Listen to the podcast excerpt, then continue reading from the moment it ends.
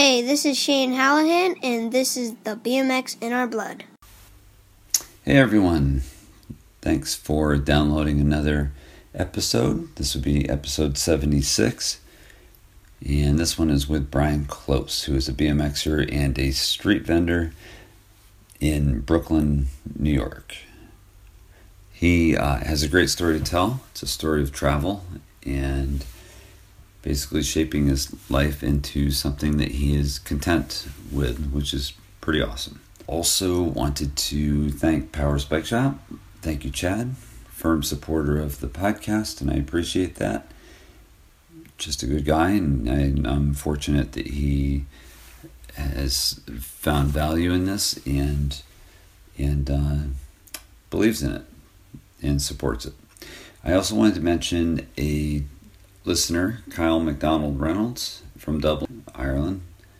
He is just a very nice guy that has made a couple generous donations, and he didn't ask for this, but I I asked him if he would mind if I shout him out on here. You know, recognize him as someone that supports the show, but more importantly, I recognize someone that uh, that is trying to ride in a skate scene I, from what I understand, there aren't any other bikes riding the park that he rides, which is Ballyogan, I believe is how you pronounce it. But uh, thank you so much, Kyle. It was a it was a nice donation, and it will go straight to the jam, the Road to Recovery Jam at Powder Ridge in just a month. It's coming up fast. So uh, I'm going to bypass using that money for the podcast and put it into the event because uh, it takes money to uh, to raise money. So yeah, we will be doing a kind of a reminiscing and uh, just talk about what's going on this year at the uh, the jam. I'll be doing that with Nick Caparuccio, who who a lot of people around here know who he is. He's a, he's a big time shredder and someone that's been a friend of mine for a while. And uh, he and I are just going to talk about the upcoming jam and talk about the previous four. So um, he was at all of them, so it's it's pretty pretty cool. Good combination, and he's a really good guy that always helps me before the jam get everything ready for uh, raffle bags and um, auction items and all that stuff. It's kind of a, a annual thing for us. So, uh, so yeah, listen for that coming up because that's coming up really, really fast. Don't forget that there's camping available, but you must pre-register. So go to the Powder Ridge website and there's a spot on there to buy tickets. So there's a link for tickets on there. Uh, you do have to pre-register to camp, so uh, to get that part done ahead of time, and uh, and get ready for the campsite contest, which is going to be awesome. I'm really looking forward to that. If all goes well, we're working out a showing of two movies, so do some outdoor movie movie viewing, and they will be T1's uh, You Get What You Get and Anthem 2. So uh, those are going to be great movies to see. So hopefully all that works out, just lining up. If you have any, if you're going to be at the jam and you have any any uh, kind of familiarity with that equipment, please message me on Instagram through Gromdad2000. But without further ado, here is Bryan Close. All right, welcome back to the BMX in your blood, our blood. It's my own, it's my own tag, and I, I, I messed it up. It's getting bad. Uh, so anyway, I am here because I'm interviewing Bryan Close tonight, right here in, I guess we'll say there's really no downtown, but downtown Brooklyn, one of the downtowns. Williamsburg. Williamsburg, there you go. Yeah. And love, uh, love this neighborhood. yeah. So, uh, you want to introduce me to some of the other vendors? Yeah, before around? we get started, I wanted to, to show you a part of the community. Um, we come out here every day, pretty much, and uh, it's a tight knit family. Uh, the first person is my friend Brett. Uh, Brett say what's up. Hey there, my name is Brett. I'm the owner of NY State of Mind, and yeah, I'm blessed to be out here in Williamsburg, Brooklyn. Good people, made a little money today, doing what I love. So That's what it's about. You do have to make a little money, but if it's fun too, then is uh, is your deal a little bit different than Bryan's? Where we'll get into his after, but part of the week is production, yeah. and Yeah. then the weekend is So like yesterday it was raining, and um, you know that's the perfect day to to just print more shirts and Right. stock up and be ready for hopefully a good, strong, sunny weekend. I think it's gonna rain again Sunday, so yeah. How long you been Yeah. vending for? Oh man, it's been like ten years, 10 years? maybe eleven. Nice. Yeah. Bryan and I actually met in Union Square as street vendors. and that's then- Manhattan, right? Union Square. Union Square, yeah, in Manhattan, Yeah. 13th Street, and uh, that was kind of like uh, the mecca of street vending in New York until the NYPD put a stop to that. So we all kind of dispersed in different Yeah. directions, and Bryan and I ended up out here in Williamsburg. Yeah. Um, my friend Shaba's packing up. I wanted to, Yeah, I wanted to say we'll what's catch up to my friend Shaba. Yep. Totally. Thank you, appreciate it. Moving on to the next one. Yes, sir. Thank you, Brett. This is my friend Shaba. She's a jewelry vendor. We've, Here we we've- go. I'm going to shake your hand first before we make you talk into this. Just a quick hello. Yeah. Um, Shaba and I have been street vending next to each other for eight years now, or seven years, Yeah. something like that, in and out of eight years. Williamsburg. Yeah. Uh, I just That wanted to give. Yeah, totally. Time She, flies she makes fast. banging jewelry. Um, again, part of the community. Just want to say a quick yeah. hello. Thank you, Shaba. All right. Have a, Community. hi, hi and bye. Have a good night. Be All right. safe. And if anyone wants to find you, they can find you same place, right? Bedford between North 6 and North 7. Oh, okay. Yeah. Got it. So it's kind of like wherever you can fit at that time. At that time, usually Thursday through Sunday, as long as the Okay. weather's good. I'm going to talk to him And I'm a not lot. traveling anywhere else. Right, right. Yeah, that's true. yeah, because I work to travel. Oh, okay. Yeah. You guys sound like We all we do is just, we sit out here and we just talk about talk about world travels and politics Yeah, and like and where crazy we stuff. go yeah, next. yeah, totally. Right, It's, it's awesome. Yeah. Uh, it's yeah, a good way to live. Totally. Yeah. I don't know. I think it's cool. That's why I'm rolled out of the country in Connecticut and down the hill Nice. to Brooklyn. nice to meet you. Nice to meet you too. All right, take All care. right. One more person that I wanted to introduce you to is my friend Christine. She's across the street. Everyone, it's like what time is it right now? Like seven o'clock. 7:30. Every- Everyone, I think today was kind of slow for people. I did, I did all right, but everyone's Yeah. rolling out. So let's go catch Christine before. Um, All right. I'm gonna try to let this whole thing roll. So uh, if I get hit, just take the microphone from me. Finish it. we'll do. All right. May I have two seconds of your time for a quick hello? Yeah. Um, this is my friend Christine. We've been vending next to each other for like three or four years now. Christine, I just wanted to say hello to you. This is my friend Joe. Hi there. he's, doing, he's doing a podcast. How are you? He does a podcast about BMX and he's interviewing. have you hold up. Yeah. So basically, yeah, just just who you are, what you do here, and it seems like there's a bit of a community going on here that I didn't know about. Yeah, we, you know, oh, I'm sorry. Okay. That's okay. we support each other. I, I sell leather bracelets. I've been in business now 19 years. Mm-hmm. Um, moved from Soho to Williamsburg, and I've Uh-huh. been here now about four years, four and a half, going on five. You know, met Brian, like I said, two to three years ago, and Uh-huh. Isn't he the nicest guy? He's beyond. Christine's Yeah. my favorite. Thank you, Christine. Well, thank you. I appreciate it. It was nice to meet you. You too, you too. And hello, I'm Joe, by the way. That's right. Ray, nice, nice to meet you too. So we We're gonna make some more pop rounds. across the street. Okay. Yeah. Uh, yeah. That's great. I'm gonna know everyone by the time this is done. Papa, do it too. Shaba say what's up. Yeah. All right. Cool. All right. My, my family. Okay. Cool. It's true. Sweet. Bye, Bryan. Have a Thank you. good night. I'll follow.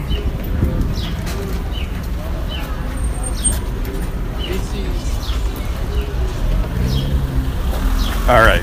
What are we doing? Cutting the corner, or is Yeah, there more down corners. there? Uh, There's a couple. There's a there's a couple more people out, but we'll just leave it at that. Those are those are my my core friends out here on Yeah. the streets, and I just wanted to say what's up again for the family love type of thing.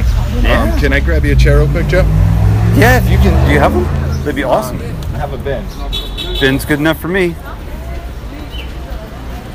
I know I'm old, but I'll, I'll be all right. It's pretty.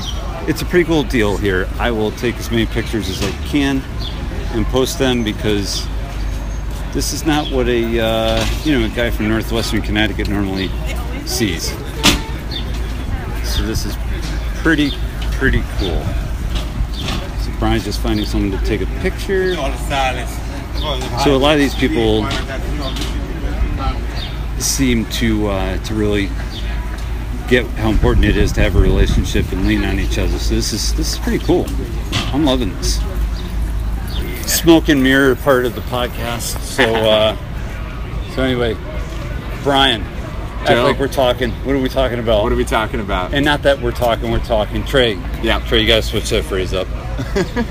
I love it, but we're talking. Good. I got it. Sweet, I dude. must have got a good one. Yeah. Awesome.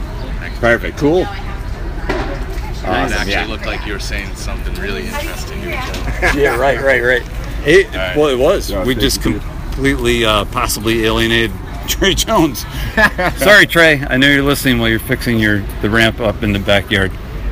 All right, you all good? Check Joe? it off. Yes. Yep, you got Nice to it. meet you, Joe. Yeah, nice to meet you too.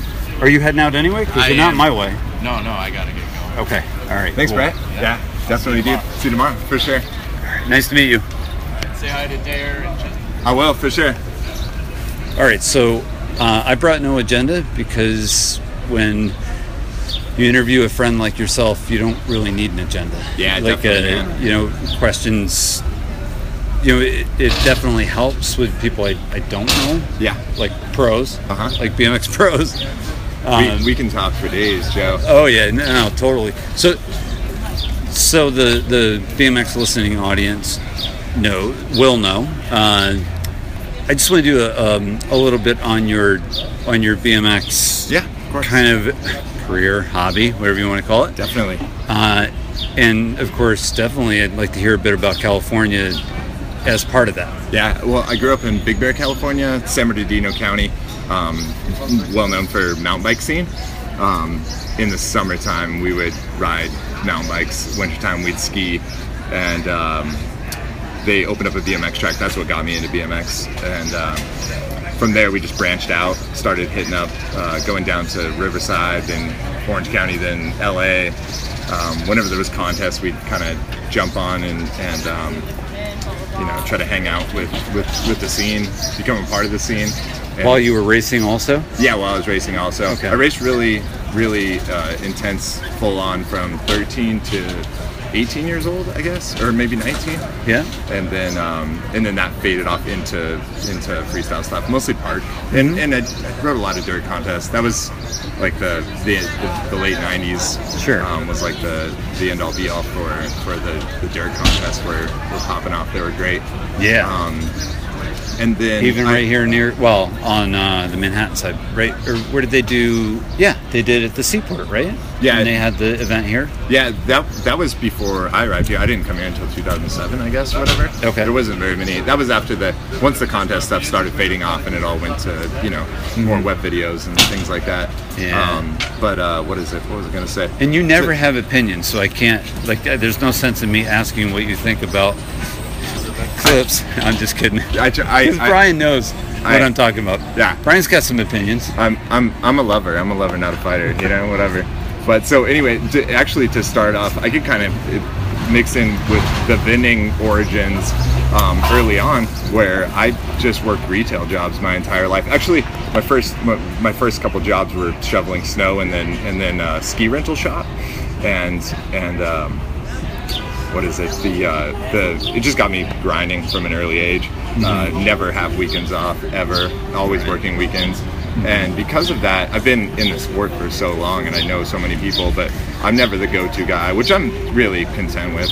I'm not the guy people call up when they have a weekend session because they know that I'm not around. It's Um, true. That yeah, is true. Totally. I'd love to call you to ride, but I know it's not going to. Totally. Unless we go in the morning. totally not going to happen for sure. Every once in a while, I'll sacrifice a weekend, um, and I've always I've just always been that way. I'm always been a self starter. Yeah. Uh, whatever. Everyone has their their mental blocks or their you know their their re- things that make them resist the, Mm-hmm. when it comes to when it comes to work and business and things like that. But you know what I really want to hear though? Yeah, uh, that? because we'll definitely go back to that for sure. Yeah, absolutely. your California story is, is pretty cool because I kind of want to, if you're comfortable talking about uh, course, the yeah. whole family part of it, family dynamic part of it, and you know, like a lot of us have a father that wants you to work, and you know, just the whole deal. Yet you were kind of, if I remember this correctly, a little bit torn because you also wanted to ride. Oh, I So- think I think I know the story you're alluding to. I, I think I told you this story. But, but generally speaking, before you tell that story, if Yeah. you're okay telling the story, Yeah, yeah, of course. Um, like, like, what did your parents think of riding once you started to get kind of hot on it? Well, I—I used to play soccer. I played soccer for six years, and there was one point where, um, when they started up the BMX track, soccer games were on Saturday and BMX races were on Saturday. I went to my mom one day and I was like, I want to do a BMX race. That would be amazing. Mm-hmm. And my mom basically put it out there. I didn't think this was going to be a response at all. She was like, You could choose one. And I was like, Really? I. It, I'm gonna choose bikes if that's okay. And she's like, yeah, whatever you want to do. And that was a turning point in my life. I don't know where I'd be if she hadn't Yeah. proposed that question to me. We But- wouldn't but- be here. Yeah, I would not. I would not be here. I would. I don't even know where I'd be. But yeah, um, my parents they, they weren't they weren't uh, they weren't really strict. They weren't really crazy when Uh-huh. it when it came to that stuff. Um, but uh, later on in life, when when it came to work, like work had to be done, and there was no questions asked. High school years too. Yeah, yeah. Starting in the high school years, I should say. Yeah, definitely. Um, and I, I had I didn't know it, but at the time I had wicked anxiety. I had I was uh, I didn't I went to a, a therapist or psychologist many years later, and she was like mild OCD and and perfectionism and all these different things that like really kept me at you know a D level in school. You know D's and F's, just barely passing, taking summer school or whatever. I was I was a bright kid, but um, it was a struggle for sure. And my parents were always hard on me to, to follow through with everything that I did. Uh, I got a job at a ski at the ski rental shop that, that I mentioned earlier. Yeah. And my my dad's bought, my my dad co-owned a company, a construction company, with a guy named Jack. And Jack also owned the ski rental shop. I got the I got the ins on the, on the Ah, ski rental shop Yeah. job, and and he was he was a he was a slave driver. He was a he was a tough boss, and and there Jack was? Jack was yeah definitely Okay. and and I couldn't I had to I had to follow follow through I couldn't I couldn't ditch out on a day of work because I had my dad to answer to too Oh, we went down uh, me and me and a friend of mine we went down to I think it was a King of Dirt contest Mm-hmm. um, Chris Duncan was theirs pro from the 90s wicked pro Yeah. and after the contest was done, um, we had we had kind of all been hanging out. We were like the Groms that were they were like you know attaching on to the big pros or whatever. And he's like, "Yeah, we're partying at my place. You want to roll through?" And I was like, "Shit, I, I, I can't. Like, I gotta I gotta be to work at like 7 a.m. tomorrow." And I told my friend, I was like, "Dude, I don't think I could do it." He was like, "Well, let's do this. Let's." Um, let's uh, let's stay up all night and let's try to to we'll roll out of the house at like three or four in the morning and we'll get we'll get to work on time. I actually called up my dad and I was like, "Can is there any way that I could ditch out on work?" And he was like, "Call Jack." Called up Jack. Jack's like, "Absolutely not, no way." So we did the three in the morning thing. Hauled our ass, partied all night, hauled our ass home, and uh, You went to I the sh- King Dirt, came back. yeah, King of Dirt, then then the party, then All- then, all in one then, night. then came back, and and I showed up to work 15 minutes late, and at that point, Jack pulls me into his office and he's like, Bryan, your time card is punched one, two, three minutes late every day, and this is now you're 15 minutes late today, and I just told him I was like. If you only knew what I did to get here this morning, yes, I'm 15 minutes late. He's, he goes, you, you act like you don't really want this job. And I was like, I, I act like I do want this job. Right. Uh, I, I, I, I act like I want this job a lot, and and but basically under uh, the undertone of my thing was, but I feel like I'm not being respected or whatever. And He was like he was like he was like, if you don't you know if you're not if you're not feeling it, just tell me. And I was like, I'm not feeling it, and I quit. and then I had to go home and answer to my dad. It was it was uh yeah it was a, Who was a part owner of the business? yeah, yeah, totally. It was a it was a crazy little life event, but yeah, it's always Oh, that that comes back into you know street vending the Saturday the Saturday um, Saturday Sunday balance. Um, What with work ethic or what? yeah, yeah. I, I, I got to work weekends, and I'm I'm whatever. I'm 36 years old now, and I'm fine with it. I hit up the weekday sessions, and and Yeah. and it's great. Yeah, totally. And I'm sure, especially in a more populated area that like you live in versus where I do, there's a lot of people that may have weekend jobs or night jobs or whatever. So I'm sure there's a few- few people to ride with, Yeah. maybe. During the day. At Yeah. times, I wouldn't normally be able to ride. For Oh instance, yeah, totally. Um, me and Ted and John Lynn and, and all those dudes, we, the Chelsea boys, we hit up Chelsea morning. We I, I got a kid. I drop her off at school and race over there by, by 8:30 and Yeah. try to get a session in Chelsea. Um, we, we, we, we make do, and I and I ride alone a lot too. And it's, Sure. it's totally fine. So uh, Bethel Bethel's got the Wednesday night races and stuff. So uh, I'm definitely content with. I, I really got the best job in the world. I just make cool stuff all day. right. So But don't yeah. go too far in that. Yeah, yeah, that's, a- definitely, that's a whole other thing. That's I want to know. Yeah. So after that story, uh, or after that deal happened with with quitting the job, Yeah, yeah. what did you do after that? Because how old were you at that point? I was, uh, I think I just turned 18. I, I just finished up high school Mm-hmm. and um, I bought a van and I had this idea. I'm like, I'm going to live in my van. That'd be, uh, that'd be amazing, you know, whatever. Yeah. Little pipe dream. Right. And, and my, my parents, I, I, I think I had maybe, after I bought the van, I maybe had like 600 bucks to my name. Um, the, the year, the, maybe six months played out, the time went by and my, my money's depleting. I got down to maybe like 400 bucks. And my parents are like, what are you going to do for the move out? What's your plan? And I was like, well, I, I, I can't get a new job because if I get a new job, that's me staying longer. I don't want to get a job for six months. Um, but I don't have enough money to move out by their standards. My, Right. Again, my mom surprising me. She's like, if you think you can make it on three or four hundred bucks, you can do it. And I was like, Right. if you're saying that, I'll leave tomorrow. I'll go. And she's like, yeah, sure, whatever you want to do. I had pre-planned. Um, sorry, motorcycle. I planned with the living living in my van. Um, originally, I was going to shower on the beach in, in Huntington Beach, Orange Yeah. County. Um, everybody advised against that, and I'm pretty glad that they did. Uh, my aunt- my aunt lived in Anaheim, and and um, Can you say hi? It's Rishak, another, Yeah. another community. Yeah. How are you, my friend? good to see you. Good to see you. Yo, uh, give a quick hello. Hi, Yeah. We're doing a podcast. What is this? S- say your name and what you Oh, do. my name is Risha Samper. I'm an artist. you're an artist, and you have a table here on I this used to, slot. A long Yeah. I used to. Oh, okay. How was how was at the Greenpoint Open Studios? I was good, but not too many people. Yeah. Yeah, it was. Uh, uh, I make sound, but it's, I make more on the street. Yeah, yeah, totally. Yeah. Yeah, thanks for saying hi, man. Yeah. Very, very good to see you. Yeah, I just went to the gallery, and now I'm going to look for the next open. Nice, sweet. Okay. hey, nice to meet you. Take care. Later, Rishak. I love interruptions. It's because they always work out awesome. They're really good in this neighborhood. I love Yeah. I love the family here.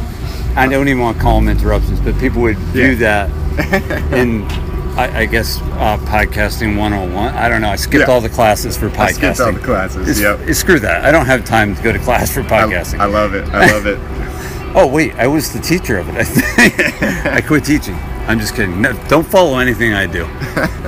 Really unconventional. But I do I do like it when people stop by and say hi. I mean, that's real. This is real life. Yeah. Oh, yeah. Hey, look at this. We're talking and, in and real life, life. and life is full and rich here in Brooklyn. It is. Yeah. It is nonstop. You can't. I can't walk down the street without saying running into people that I know. It's it's it's amazing. It's so so full.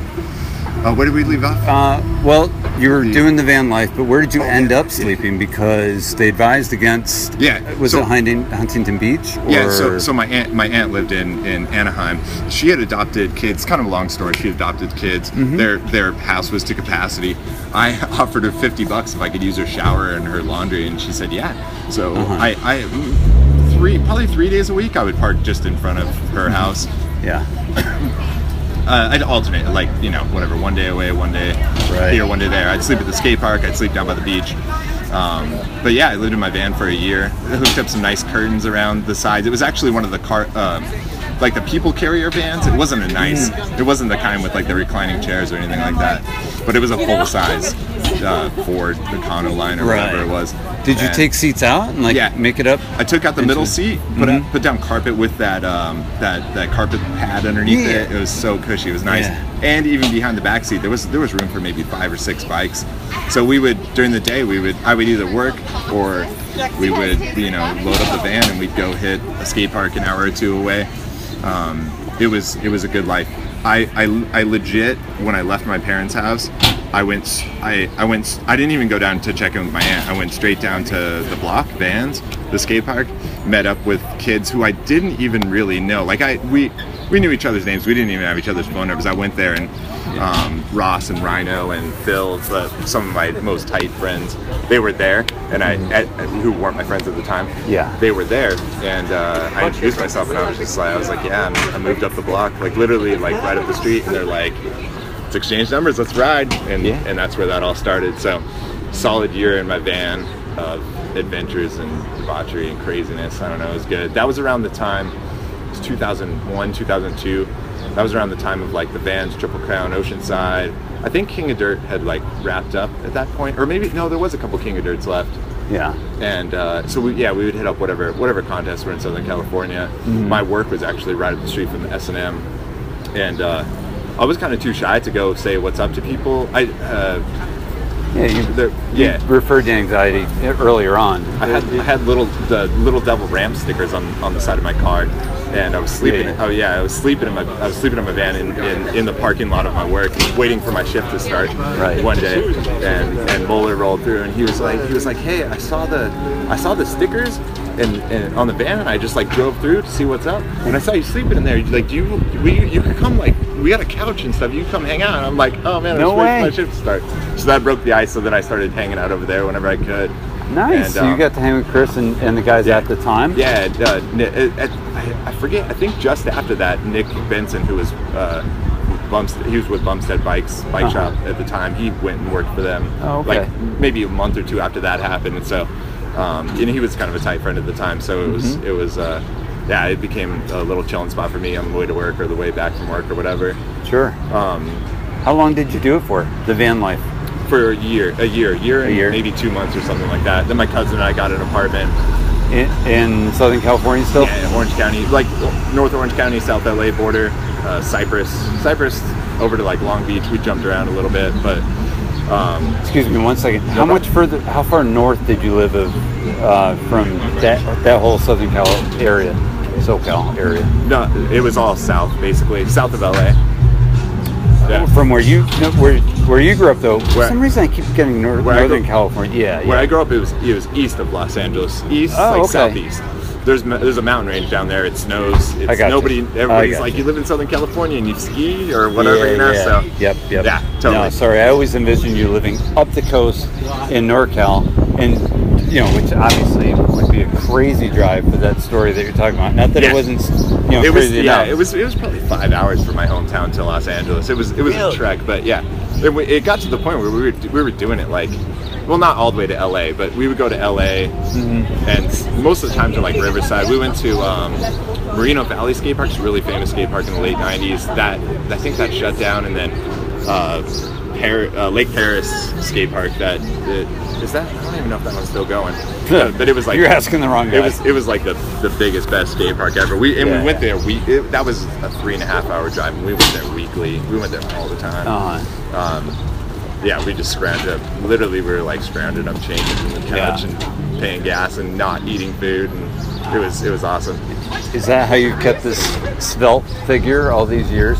Yeah, yeah, yeah, totally, man. Uh, poverty life. it's bad news. Right. Work, work hard, play hard. Never, Yeah. never any money, especially when you work retail. So Right. Um, right. some notable stuff. I was just thinking about Lake Perris. There was uh, we took my van there. We crashed in the van, and and uh, Mat Hoffman had a CFB, uh, yeah, CFB contest, Uh-huh. and uh, we actually parked like inside the gate, like where we weren't supposed to be, and we slept there.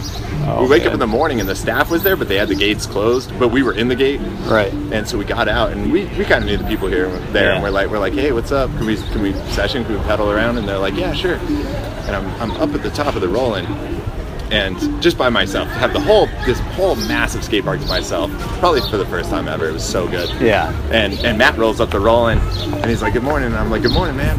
And and we, and we just proceeded. Not not many words. We just proceeded to have like maybe a like 45 minute session before people started rolling in. Yeah. Just riding Mat Hoffman by ourselves. Was great. That's amazing. So much fun, man. I got good memories of, of Southern California. I got good memories and good stories across the board. you do. Yeah, I, hadn't. I hadn't even heard that one. Yeah.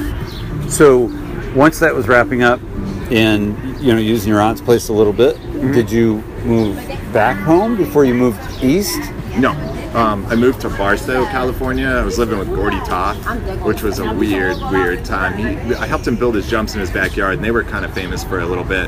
Yeah. Um, it's the half for those of you that don't know. Barstow's the halfway point between LA and Vegas, and it's just desert. And there's a couple hotels, there's a Walmart, and there's a lot of methamphetamine. This is crackheads or uh, tweakers everywhere. It's it is it's a nasty, toxic little town. Yeah. And I got a job at the movie theater. Gordy, m- uh, myself, and Scott Foster, he's an O- Odyssey writer. Uh-huh. We had all made this plan to move to Salt Lake City. Pretty much right, right after it's kind of kind of funny looking back on it. Yeah. Right after that, they had the Pro Town USA from uh, North Carolina article in Ride or whatever, Hmm. or or um, I forget what magazine it was in. Go Um. Yeah, another a year later, the the new Protown USA was Salt Lake City, and we're like, let's just go to the next spot. It's, let's have an adventure. Let's move there. Yeah. And so I saved and saved and saved. Uh, we got to the point where it was, you know, maybe six or eight months out from our plan to move, and everybody's like, yeah, no, I'm not moving. And I was like, well, shit, I'm gonna go by myself then. Who cares? By this Yeah. time, I ditched the van. I was driving a sports car. Really? like an idiot. And um, yeah, we, I, I, I still couldn't afford anything, but I but I needed a sports car. Right, right. And um, Priorities changed yeah, a bit. yeah, yeah. Uh, so they both ditched out on me. I, I moved up, uh, quit my job, moved up, moved in with Gordy, uh, got a job at the movie theater. Yeah. Got a job at the movie theater and uh, stayed there for six months. Rode every night. We like my job would get out at, at eleven at night, and um, and then we would just session until like two or three in the morning with the lights on. They kept, up. they kept him on all night? Yeah, it was, it was his backyard. Yeah, Oh, we, we, oh, we no, kept no. him on. Sorry, I thought we were taking the park still. We, we would Um, just we would just we would just uh, we would session to like Britney Spears and Christina Aguilera until two a.m. and um, I don't know. We were a bunch of sober kids. There'd be a bunch of people over just like drinking and doing drugs, and we would Right. we would just ride bikes all night. Yeah. Um, six months came and went. I actually that was the first job I got fired from. Uh, not by my own doing. They just cleaned house because the place Yeah. was a mess. right. And uh, and then I took my little sports car and packed it in, and went to Salt Lake with everything that I could fit in it. There was a little channel where the driver's seat was, and and then a wall of possessions that were all pretty useless or whatever. Couldn't even see out the passenger Couldn't window even see out the passenger window. I arrived or there. the mirror on that side. It was so bad. I arrived in Salt Lake in uh, I think October, like early October, maybe? Yeah. um, with no I, I didn't I didn't know anybody I didn't know anything. I, I in my head I'm like I did the car thing before I could make it work here. It was a truck stop I could go shower at the truck stop. Sure. within a week I stunk. Like I was I was I reeked I couldn't get a job to save my life. I I, Right. I I was getting down on funds. It was to the point where like I think I, same deal like when I got there I think I had 200 bucks in my pocket Yeah. no job no prospects for a job no friends Yeah. and um, yeah, I, remember I, I, I, I that money money dwindled down. I was maybe down to my last like thirty or forty bucks. I went out to the truck stop to do my last little truck stop wash, Yeah. and um, yeah, what was it? Ended up, um, yeah, just applying to as many jobs as I could that next day or whatever. In Utah. Yeah, yeah, totally. Yeah. I want to get into street vending so much, but I have so many good stories. I'm going to tell you Um, one of my No, we well we got plenty of time for street vending. Yeah, yeah. yeah. Well, I want to I want to tell you this. This is another pivotal pivotal story in my life. Sure. I Go went up for it. I, again took my I went up to, went to the truck stop. Went and did my my interview or my uh, um, application slash interviews that day. Mm-hmm. Didn't get any callbacks that night. I was like, I'm gonna drive up to Layton. I need some therapy. I'm gonna go ride Layton. So I drove up there. It's freezing. This is by this time it's mid October. It only a couple weeks had passed. Yeah. It was freezing, and um, I had met. Uh, uh, I, I was stayed. I was going to stay in my car, wake up in the morning, ride the park a little bit, then trek back down and, and job hunt a little bit. Mm-hmm. I got a call from a kid that I had met at a, s- at a skate park. His name's Anthony. Actually, I got a call from his dad. His dad's name's Mark. From his phone, I'm like, "Hey, Anthony." He's like, "No, this is Mark, his dad." He, he he goes, he goes, "Is this Bryan?" And I'm like, "Yeah." He goes, "Bryan." Ever since Anthony told me you're sleeping in your car, I haven't got a wink of sleep Really? come down to my house we're gonna feed you dinner and i was like where's where's your house and they're like west valley this is like um, back down in salt lake another Yeah. like 20 minute drive down Sure. and i'm like yes but that kind of sucks because like i just wasted a bunch of gas getting up there Sure. and so i drove down and i arrived west valley is like it's like where the Cowboys are. No, no offense. I mean this with Right, all right. love, but it is like it is like hillbilly central. It is so good. Yeah. I arrive at this house. It's a pretty decent sized house. Yeah. And in the back, they're just like you know, popping open the Budweisers, playing hacky sack, country music, rocking. And I, they they bring me into the house. They sit me down and they feed me this roast beef sandwich. It's just bread and a bunch of roast beef. No no no condiments, no nothing. You know. Yeah. And they're like, here, eat. And that was the best sandwich I've ever eaten. It was so good. I was so I was so bad off. Yeah. And Mark sits down at the table. He introduced me to his wife Vicky, and then um, Anthony was there. Their older son Colt, uh, which I love that name. Yeah. And uh, there was there was a bunch of little kids running around, around the house. Friends were over. Um, Mark says, "Bryan, this is the deal. You're going to stay with us." And I'm like, "What? You don't like this? This dude doesn't know me. He Right. does not know me. Right. Because you're going to stay with us." It was a similar situation where they had adopted kids. Um, Uh-huh. I think the aunt had some like drug problems or something. She went to jail. Dad wasn't around. Um, They had the city coming in and checking up on it, so they were again at capacity. Right. And so they had a they had a mobile home or a motor, motor home in the back.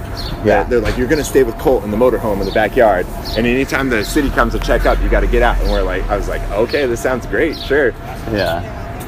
I ended up staying with him for two or three months. Uh-huh. Vicky helped me get a job at the Subway. I got a job at a Cracker Barrel, and I got a job at the camera store. All part-time jobs, and I was and I was holding down the three jobs. I and, and these guys, they were they were you know every day every day I came home, they were like dinners on the table.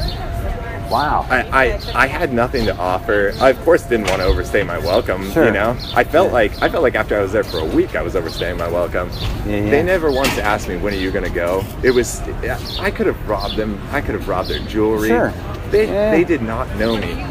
Well, you think they didn't know you? That, they, they they invited me into their house after knowing me for literally three minutes. It was it blew my mind. It blew my Yeah. mind. Yeah. And it's stuff like this that really shaped the world as I see it. I can I cannot thank them enough for what they did. It was the Yeah. craziest thing ever. What were we gonna But say? they, I, I, I was just going to say, real quickly, that this happens. It happens. People realize that, or I'm sorry, you realize that people see more in you than you realize you knew. yeah, definitely. So for you made them comfortable. You just your your demeanor in general. You're underestimating your, you know, your ability to, to put off a vibe that's very trustable. I've I've gone through life. I, I, I like to trust people, and I've been screwed over a lot. And I think that that's probably what it, what what they were, what their plan was was, we, we we'll put trust in him, uh, you know, whatever, and we'll take it as it comes. And if he's a bad dude, then it is Yeah. what it is. But Right. but it's better to better to have loved and lost in in in that social capacity. If that Sure. makes any sense. Um, I, I, I love doing that, and and a lot of my friends are like, you should be more protective, or you should be a lot more, you know, stern. And I'm Sure. like, no, like it's it, it and and and Mark and Vicky are, are the two two of the main influences in my life. Uh-huh. That it's just like, no, just put trust in people. Just just do it. It doesn't matter, you know. Um, yeah, it's good stuff, man. That's so yeah, awesome. on to Salt Lake, and then apartment and the Salt So- Lake life, and yeah. So did you? All right. See, I guess uh, this is your story to tell, but I want to know. I'd love to know. Did you end up going back to hometown, or did you just continue east? Um, my, my plan was to continue east, just city hop, based on wherever the best BMX scenes were. Um, I ended up uh, getting getting a nice little apartment downtown that was only three ninety five a month. It was like it was beautiful. I had like stained glass and stuff. In For- Utah? Yeah, in Utah, right downtown Salt Lake City. Uh-huh. And then uh, and then I met a girl and we dated for four years. Uh-huh. And and I uh, I don't I had no regrets. Right, but right. it was but it, but I, I, I, I did not want to stay. I didn't want to stay in Salt Lake that long. Sure. The Salt Lake scene is totally amazing. The skate parks there are phenomenal. Uh-huh. The people there are amazing. It's a, it's it's it's an affordable, clean, amazing city. It would definitely be a place that I would like to retire.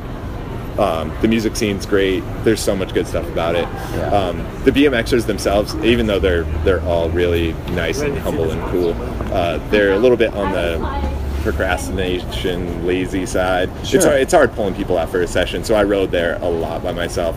My friend and I ended up moving in together, and we kind of made it into a party house, and that's where I I, I was riding less. That's actually when I started smoking cigarettes, and uh, and that hurt my lungs so bad, and I was just got so down on BMX for maybe like a year, and then I started focusing on photo stuff and traveling and and Wow. What started the interest in, in photography?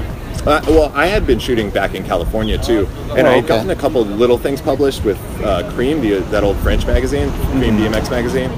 Um, in Salt Lake, I, I took it to another level, and I just started submitting as much as I could, Uh-huh. and started getting stuff in on the regular. To, to I, I really loved working with Cream. I, I submitted to some other places, and it wasn't that fun to work with them. Mm-hmm. They weren't as warm and welcoming and accepting. Got a few things run here and there, but. Um, yeah, uh, Alon, the, the the editor at Cream was just he was he was amazing. Yeah. Um, and then uh, was it? Well, you were in Utah, and at that point, Yeah. if, if I'm adding everything up correctly, you got to be in your mid to late 20s now. No, I'm sorry. Yeah, like mid 20s, maybe? Yeah, mid twenties. Uh, I I started the whole the whole riding by myself, smoking cigarettes and partying like crazy. Probably started when I was 22. I waited until after I was 21 to drink, and then uh, Yeah, what a good guy. yeah, totally. And then um, not I don't I, I always thought it was like a, a, a, a form The of law. no, no, no, not even the law. Just I always thought alcohol was like it's, it's just something that keeps people sidetracked. I always wanted to be like in tune politically, socially, Yeah. whatever. And then uh, yeah, something something changed. I This is the was like- opinion part. yeah, this is the And I- opinion part. I say Yeah. I say this. I want people to know. Yeah, I'm joking with Bryan about being opinionated because he is, but he's opinionated in in such a nice way. like you, I, I don't know. I've never had my my, politi- my political views are strong, but Yeah. they're all for the benefit of Yeah. the of, of the community of us or whatever. So um, I, I don't know. Yeah, you, you, your your car breaks down. Your you know you got your your you know football on Sunday. You got Yeah. your, you got your beers. You got your you know your just the day to day stuff that keeps us kind of you know our lives full. Um, it keeps us distracted, in my opinion, to the to the bigger things that are going on within our community, within our country, and abroad. So Sure. um, yeah, so that's why I didn't do it. Actually, when I started drinking, I was just like, I, I kind of was almost like buying in. I was just like becoming one of them, becoming one of everybody else, Sure. uh, politically and, and socially. So What- it was good. It was fun. Which part of your experiences up up to that point do you think brought you, uh, got you to, to be interested in in let's say activism uh, in a way, you know, but more. What's the word I'm looking for? Uh, it's activism, but it's it's more just being vocal about um, just what you believe in. People, yeah, uh, people think of activism as like, you know, real Marching. substantial yeah marching working in the soup kitchen or like or or you know even bigger you know going up from there uh, involving yourself in politics or, or working abroad or any of that stuff. Right. it's it's it it can be and it should be small.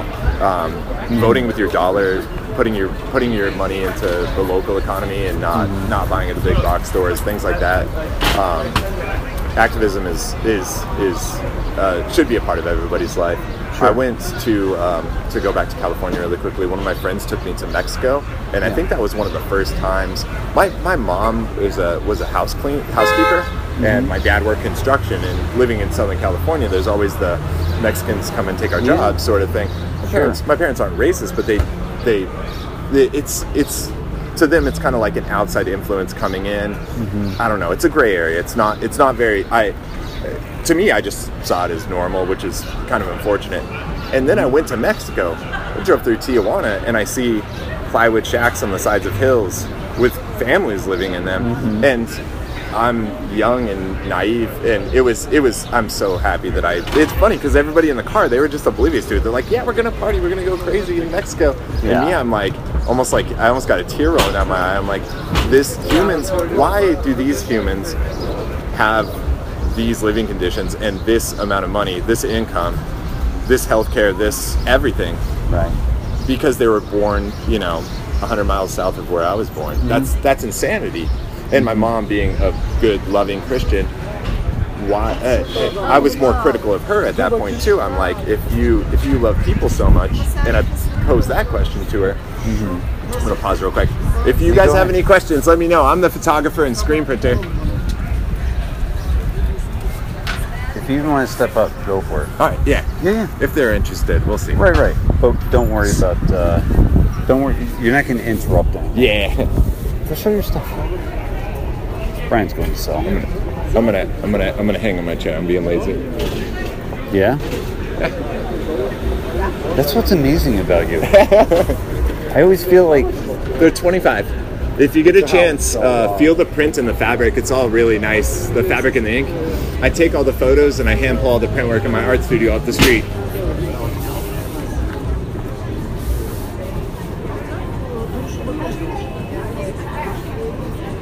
Yeah, so I posed that question to my mom. I was like, I was like, if you if you care, kind of put your money where your mouth is. Like, why why would someone coming in, into your town that's let's put it bluntly that's different than you, you know? Why why are they not deserving of you know a similar life to yours? Sure. Again, because they were born, you know, geographically they're Right. you know yeah. right up the street effectively. Uh, it's it's sad and it's unfortunate and I I don't know. I, Was I- that before you moved, or were you visiting and you were hearing this? that was kind that was before I moved. Yeah, totally. your want. What's that? Your want. I can tell. I am. That's I'm gonna I'm gonna help out. I'm sorry. No problem. Can we have a medium of that? Yeah, that's the medium there. After I print them, I launder them so they're shrunken down. They don't shrink at all. That Bryan's size doing look right. work. Sorry? Which is pretty That size cool. look right is good. Yeah. Do you want a little bag? There's no special washing instructions. The ink and the fabric hold up great. Just wash it like you would any other tee. And my uh, my website's inside the shirt. It talks all about it. If you get a chance, check it out. There you go. Yeah, for sure.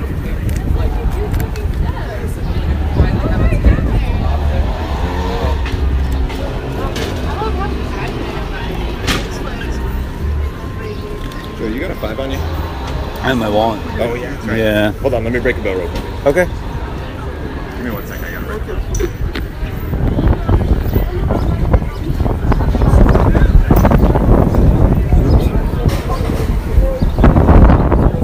All right. So Bryan went to get some change, and uh, so he can complete a sale, which is pretty cool because I knew that would happen while we were here, even though I got here a little bit later. The streets are definitely alive here, and it's just cool. And people are so nice. They're all so nice to each other. So anyway, this is uh, it's pretty cool. So Bryan's shirts, which you will talk about. Uh, I bought a few over the years, but uh, for my family, and the quality is awesome. They just feel so so nice, soft and nice. But uh, anyway, he does a great job with the shirts for sure. So uh, I hope to get into why he chose to put um, cameras on his shirts because most of his shirts, if not all, are cameras. So uh, anyway, we'll get to that in a minute. But uh, the other thing I should mention is to street vend, you you really have to uh, you really have to have a connection with the business that you're on the sidewalk in front of. So there's a restaurant kind of behind him that he's got a relationship with, and that's why this spot works. So anyway, so I'm back. Congratulations, Bryan. I need to sell something during this podcast. Yeah, it's uh, it always slows down around this time, so it's a good time to, to hold the podcast. Today was pretty busy. Yeah? Was it? Totally. See, I wouldn't care if you got up 100 times because Yeah. I'd be like, "Oh, this is great." Bryan is uh, Bryan's doing well. It'd bother me. I'd be, like, I'd be like, Joe's over there holding the microphone. I gotta Oh, get I, back. I don't care. I just I just talk when you're when you're there. I just tell the audience more stuff that, I, that I know. Nice. So if you start repeating what I already said, then Yeah. I'll say, "Zip it, Bryan. I already got that part covered." Yeah. But Totally. anyway, so I was asking you if you were catching this as a as a youth in your house, or was it back when you were was it when you were visiting after you went to Mexico, for instance, that kind of thing? Did it start to click that you may not necessarily agree with your? I your was parents? always, I was always like, I was, I was, I was Does a that nerdy. sense? Yeah, I was a nerdy kid. I was bullied a lot, and Mm-hmm. I think through all that, like, I was throughout all high school, I was pretty quiet, and I just analyzed stuff and broke stuff down. Mm-hmm. And it's, I don't know. I it, again, that also goes back to being a little OCD and and um, being in my own head a lot or whatever. Um, so I, I don't know if it necessarily came from Mexico or came from my parents or whatever. I just have always been. Uh, it's it's it's fun for me to break things down and figure them out or whatever. Sure. And so that was one of the first very stark things that I saw was just in my own family in my own community. Um, and then when I moved down to Orange County, having friends, I have friends who were in BMX who were that were in California illegally, and the best fucking humans ever. There's, it's amazing, and they're and they're they're integral to the part to the to the community to whatever. Um, there's there's there's better ways than what we have now. Um, it's a very complicated subject, which I don't want to get into, but but Yeah. ultimately, what it comes down to is we have, and when I say we, I mean the United States. We have the capacity to do a lot. Um, a lot of people think of because I'm so critical, they think of me as maybe like not patriotic or something like that. I feel like it's the most patriotic you can be is to, to is to know that know the power that we do have and know that if if we we weren't so greedy with it, like we could we could do so much for so many people. A fire truck. Sorry, go ahead. Yeah. Why am I apologizing for the fire truck? Man, this is where Bryan will, will say, hey, you don't have to be that nice about everything. No, no, no. It's Yeah. the, the one thing I got to point out is when you're out on the streets, it's very taxing. You don't even if I come out here and I don't if I don't talk to anybody, it'll be a slow day or whatever. Mm-hmm. Yeah. You go home and you're still tired as shit. It is. Yeah. It's. It's it takes a lot out of you. Well, And- and, and Well, I want to get to you getting here. I want to Yeah. finish the story of how you ended up here. yeah. Uh, Well, I was then- just saying. then I was just saying. It's uh, to hold an interview out here. You like. There's so much going on, and it's hard to focus, and you trip over words. It's pretty intense.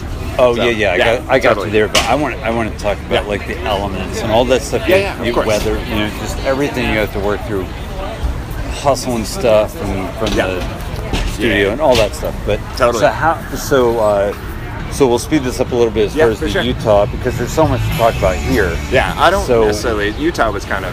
It was whatever. But that was Um, four or five years, right? You were saying? Yeah, four years. Four years. Uh, I worked for the Sundance Film Festival. That was like my, one of my first non-retail jobs, but it still was a still was a self-starter type Yeah. of job. Like you had to you had, you had a lot weighing on your shoulders. I think I had a staff of like 34, uh, 34, 34 staff members and volunteers Uh-huh. uh, throughout the festival. We worked six months out of the year, and then the other six months out of the year, I'd just work on photo stuff. It was pretty cool. Um, I had uh, my girlfriend at the time really supported me through that because Sundance didn't really pay for crap, but Right. whatever.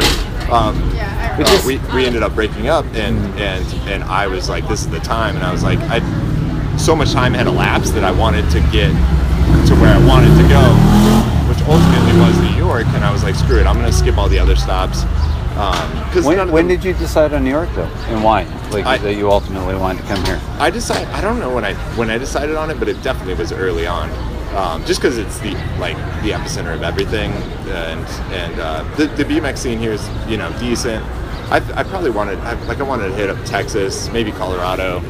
Um, I don't know. I was just gonna do my research like as it went along or whatever. But I was like, too much time has passed. I got to get on it. So Yeah. hot, literally packed up five bags worth of stuff, closed down my apartment, and hopped on a train. Uh, well, I did this long loop. Went back to California for a contest. Uh-huh. Um, uh, I was I was waiting. I was taking over my friend's lease in Brooklyn, and um, there was there was maybe three weeks or four weeks that I had of, of um, some uh, whatever uh, a gap there between Sure. between the apartments. So yeah, I, I wasted some time and, and ended up going went back to California, went to Vegas, went back to Salt Lake, picked up some stuff from my friend who had been storing some some stuff for me, and hopped on a train. At the time, I was like, I was. This is like early uh, Wi-Fi time when not too many people had their their password, their, their stuff password protected, and so every time we pull into a town, I was submitting photos to Alon the, in, at Cream, and I was Sure. I was writing articles, and then every time we come by uh, a, a town, I'd like try to grab Wi-Fi. The train was creeping along, and it would stop, and I'd be like, "Can I get Wi-Fi?" And this is all while I'm going Yeah. across the country. Right. I don't even remember how many days it took. It took like four days or something. We stopped in Iowa for think eight hours, we in one place on the train on Amtrak. It was it was it was intense. No reason why? No reason why. Well, they they share the train. They share the tracks. Uh, Amtrak shares the tracks with uh, the freight lines, Sure. and so at whatever random point, they they just they get priority. They stop whatever. So Gotcha. uh, I missed my connection in Chicago by I think like five hours or something like that. Oh, wow. And they're like, we're gonna put everyone up in a hotel. I had a friend in Chicago, my friend Amber Lee, and I was like, Amber Lee, I'm in Chicago. Yeah. Hello, how are you? Love Hi. the interview. Yeah. We're all for it. Yay. Love the t-shirts. Thank you so much. T-shirts. Wow. So excited people get. Yeah, totally. Yeah, this is great. So, uh, I get. I, I could have swore that that was a customer that I didn't that I just didn't recognize, but it wasn't. It was just a lady that wanted to say hi. you don't know that woman at all. no, not at all.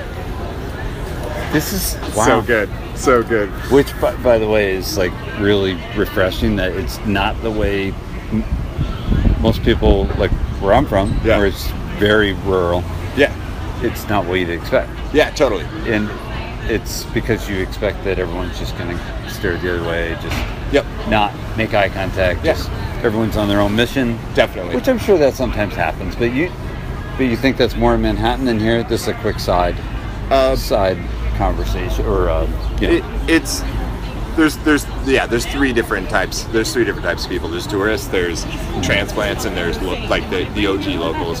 And uh, for the most part the OG locals and, and a good amount of the the, the transplants uh, it's it's community. Everyone loves everybody. It's all good. So Yeah. and and very rarely I think they were I think they were visitors. I think they were tourists. And very rarely you get a you get a cool tourist. So it's, Yeah, it's yeah, good. usually the tourists are like I'm in New York. I need to like watch my back you know? Yeah, yeah, so right. it- yeah, it's refreshing. The Williamsburg used to be the hub, and it's it's it still is, but it's slowly fading. Sure. The hub for people that came, the people that came here like knew what it was, and they they, they it was they'd seek it out. Right. And so the the, the, people that came here, they, they they knew what was up, and they were all Yeah. about that art, community, love, whatever stuff. So, Yeah? Yeah, definitely. Um, All right, so stuck in Chicago, ended up staying with a friend. Yeah, I ended up they called the Amber Lee. She's like, stay at my house. We stayed. We, I ended up staying at her house. It was it was such a long trip. That's all I was getting at. It was this such Yeah, a long no, trip I- here? Yeah, I arrive at I arrive at Penn Station, and I don't know where I'm getting dropped off. I don't know nobody in New York City. It's it was um, March, and I think it had just snowed, and um, so yeah, the, the the train goes into a tunnel at some point, uh, probably around your work, uh, whatever upstage, downstage, whatever you call that. Yeah. and. Um, yeah, and then I pop out at Penn Station, and it's all it's all crazy inside the building, and I'm carrying all this luggage. Go out to grab a cab. Um, once again, arriving here with uh, a, a pathetic amount of money.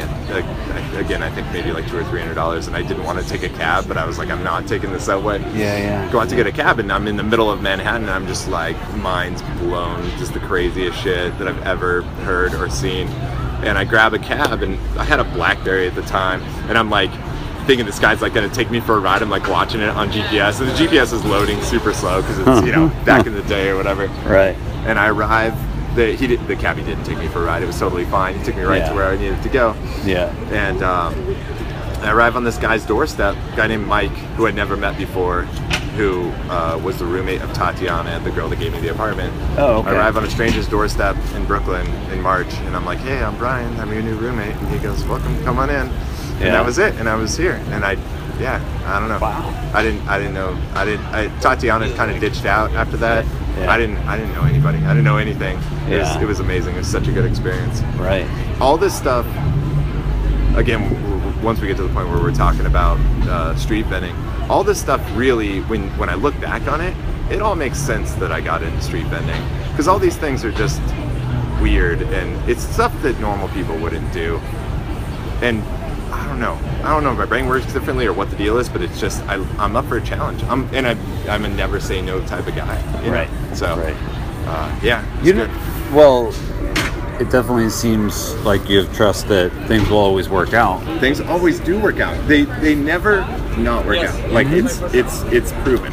I agree. I'm with you on that. I, I've, I've been I've been to the, the, the lowest of the lows, like the craziest stuff, uh, and and it's landlords. You know, I've, I've been evicted from apartments. I've, I've had my electricity shut off. I've had everything. And right when you think that you're low, it'll get lower, and then it'll get lower, and then it works out. Everything works out. Yeah. and it's not nothing to be scared of. So yeah. It's, yeah, it's good. good good to build your calluses sometimes. um, in the uh, uh, in the Garrett interview, he was talking about how he paid his bills on time all the time. Yeah. And one t- at one time he, he, He stopped just paying decided, his bills. yeah, yeah. And, and he realized Just to see what would he- happen. He realized that life goes on, and and it, Yeah. Mm-hmm. and it doesn't make that big of a difference. They'll they'll call you and they'll ask you again for to make a payment, Yeah. and they'll call you again. And Yeah. your credit won't be destroyed because of it, and every, everything will end up being fine. It's fine, you know. Yeah. So Yeah, it's totally true. And and obviously, one of my favorite interviews. I think it's everyone's favorite interview. Um, it's crazy. People are so many people still download that. It, it's crazy. There's such a good interview. there's almost seven thousand downloads. Oh yeah, Of that. Yeah. That's crazy. That's awesome. The guy's amazing. Yeah. And and anyway, the- Totally amazing. Just a great guy. So yeah, I, I think he's exactly right. Ah, I'm not going to waste your your time because your interview trying to relate. Yeah, but I totally get you. I, I got you, on that. and I and I wish people more people got that and took chances. yeah, yeah, totally. My own kids included. Just take some chances. Yeah. You know, actually, I don't have to hope for that. They already have. Yeah. They've already taken chances. But you, uh, you seem to be even more comfortable with it because there was that whole backstory that I didn't know, which was the the gradual move to Utah and then um, experiencing all kinds of crap, and then taking that last jump from Utah, temporary stop Chicago, or like short, short day Yeah, or two, whatever. Okay, Yeah. and then arriving in New York. yeah, yeah, totally. So you were already kind of like I don't want to say street smart. It almost sounds negative, but you you were prepared. It seems like even though you say standing in Manhattan, you were like, you know, These, these all sound like rambling stories, but but again, like you, when you put them together, you go back to the van thing, and it's like Yeah. that's an absurd idea. Mm-hmm. But I did it, and I realized that it's totally doable. It's not. It, it's it's it's hard, but what what in life isn't hard? You know, everything's hard. yeah, Um, and, and once I did that, I thought I could do the sports car thing, which was a disaster. But I did that, and I was, was better for it. And then coming across the country, you know, I don't know. It, I'll, I'll, I, I have so many other stories too. I'm just giving you the highlights, but there's um, it all it all just makes you realize that that yeah that things work out. And then once you get to that point, once you've been beaten down enough and Yeah. reached that low level, like Right. you understand that you can you can survive anything. sure, Um, so I got a I got a job here, another another uh, cashier esque job. I was um, it was photo related. I Craigslist. There was a opening for people shooting photos on cruise ships around Manhattan, dinner cruises. really. You, you know when you go to the ski resort and they take your photo and Yeah, they try to sell it to you? It was that stuff. And I was like, oh man, I hate those guys. But I'm gonna do this job. Screw it. Right. And, and little did I know, everybody buys those things and everybody loves them. Yeah. And it was a good sales learning experience from me. It's like people you can't you can't decide what people want. And and and yeah, long truck time. Tough truck. All right, go for it. Yeah, so I got were the, I got this job, and we would we had kind of like we didn't we didn't have quotas on how many we had to sell. We had quotas on how many we had to photograph, Mm-hmm. and we you basically had to photograph everybody on the boat, and nobody wanted their photo taken when they come up to the boat. And the irony was, was the few people that got by, they always came up and later on in the cruise and was like, "Where's my photo?" And I was like, "You're the dick that told me to go, you know, to go to hell. like you told me no photo." And then they're like, "Well, I want a photo now," and I'm like, "Well, we don't do that. Like, you know, oh, I'm busy printing and showing everyone else that was, you know, that mm-hmm. was nice and respectful at the beginning. I'm showing them their photos, whatever." Uh, got some baggage from that job. it was a crazy Oh, job. It's awesome. totally hustler style. Like you gotta, Yeah. you gotta con people into taking their photo. And then when it came to the sales part, like you don't have to do anything. You're like, we offer these for 20 bucks. If you don't want it, that's Right. cool. And you could totally pass on it. And of the people we shot, 75% of them purchased it. It was great. So I met this girl. Um, her name's uh, uh, Christine. She was a street vendor in Union Square, and she sold photographs. She sold artwork. And I had always been like enamored with that. I always thought it was the coolest little gig ever. I would love to do that like as a side hustle at some point. She came in. Oh, I had met- worked my way up to management at this point, and I was doing the hiring. And I hired her because For the boat? Yeah, for the boat. Oh I hired God. her because she was a hustler. I'm like, she's a street hustler. She's gonna yeah, be, yeah. she's gonna she's gonna rock at this job. Four Listen. days later, four days, Not not who I met before. No, no, All right. Okay, go ahead. Four days later, she she's like, Bryan, I have to quit. Like this job, I make way more money on the streets. And I was like, I was like, I don't blame you. Like this Yeah, job yeah. kind of sucks. Right. And um, whatever. Uh, and, and she respectfully went on her way. And Sure. before she went on her way, I was like, "Can I get your number? And like, is there any way I could like shadow you for a day?" Sure. And she's like, "Oh yeah, by all means, come on down, whatever."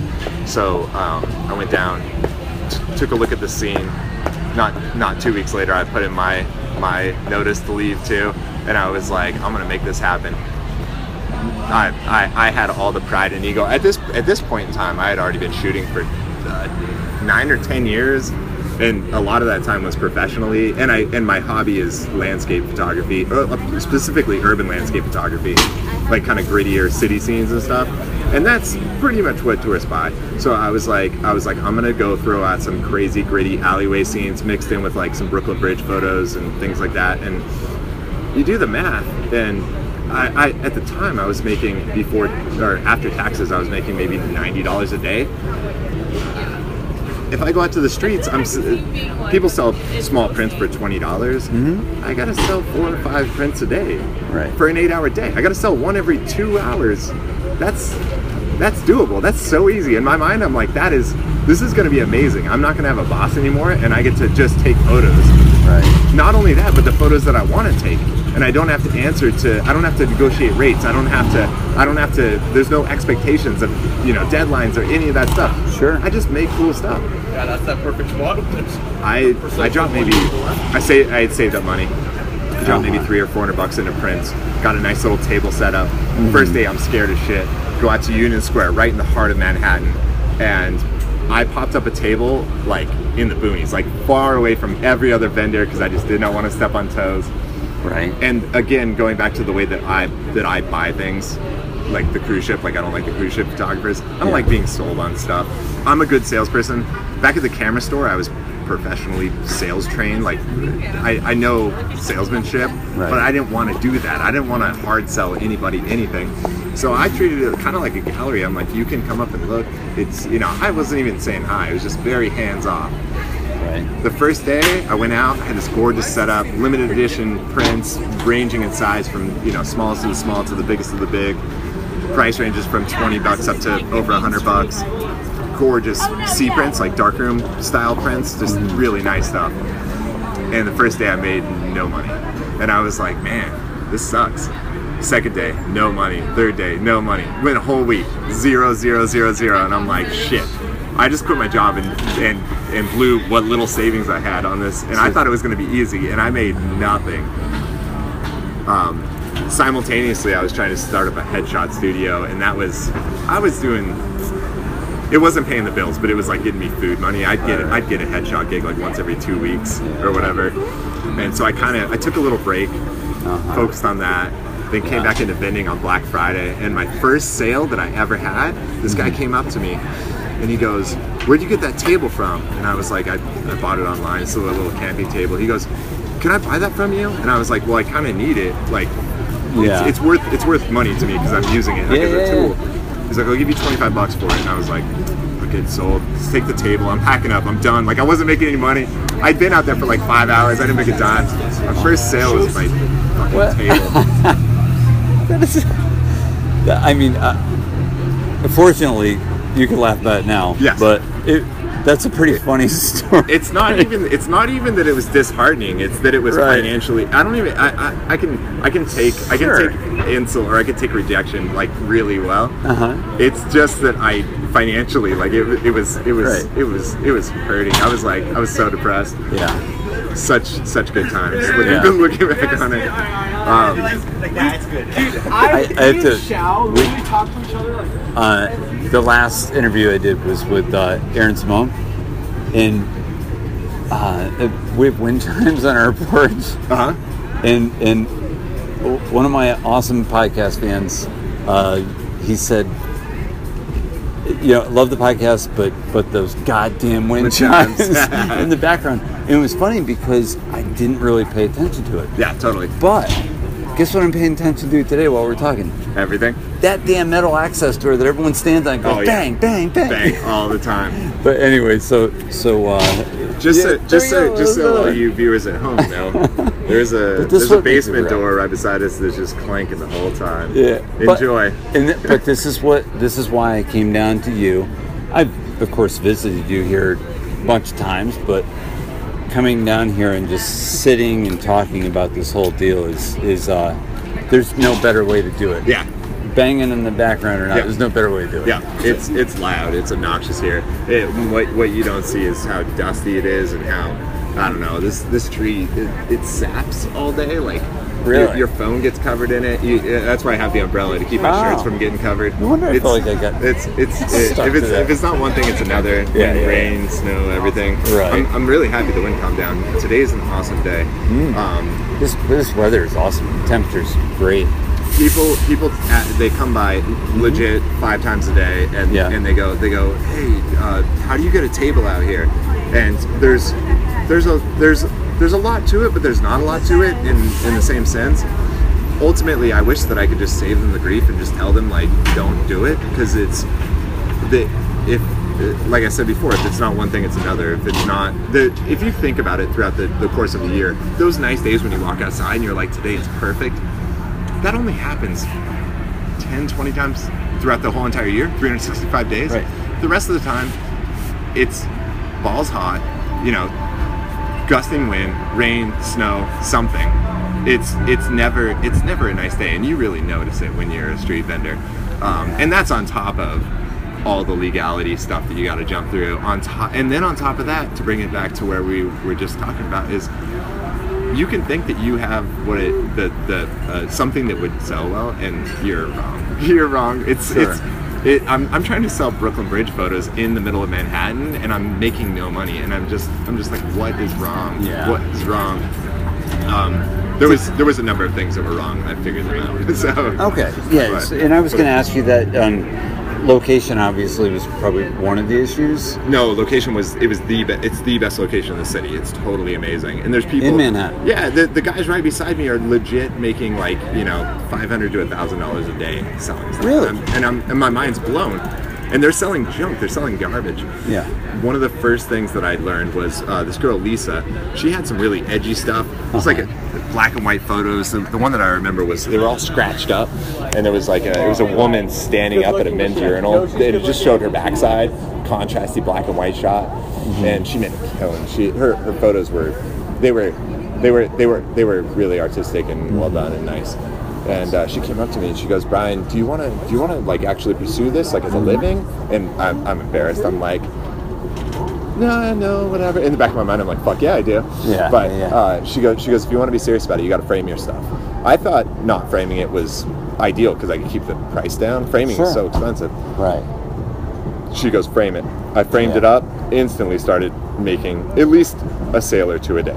Really. Another great uh, piece of advice. I was set up next to this illustrator, a good friend of mine named Jesse, Mm-hmm. and that, that was one of the dudes that just killed. He did so well. And he goes, Bryan, why don't you say hi to your customers? And I was like, I just don't want to be that guy. I don't want to be the pushy guy. I want people to come up and enjoy the work, and if they want to buy something, they can buy something. He goes, it's not threatening to say hello. It's respectful to say hello. And I'm like, you're right. It's So I also, it's also disarming. And So yeah, yeah, I think. it's It's- to- it's totally disarming. To me, again, my consumer mentality is different. It's it's when somebody says hi to me, in back of my mind, I go, "No thanks." What I'm do they good." want? Yeah, yeah, yeah. I don't want to buy any, especially in New York City. Like Yeah, yeah. people are on guard here. Yeah, yeah. So he goes, "Do me a favor, say hi to every customer today." First day, said hi to every customer. So many more people stopped at my table. I made an extra sale or two. It was it was good.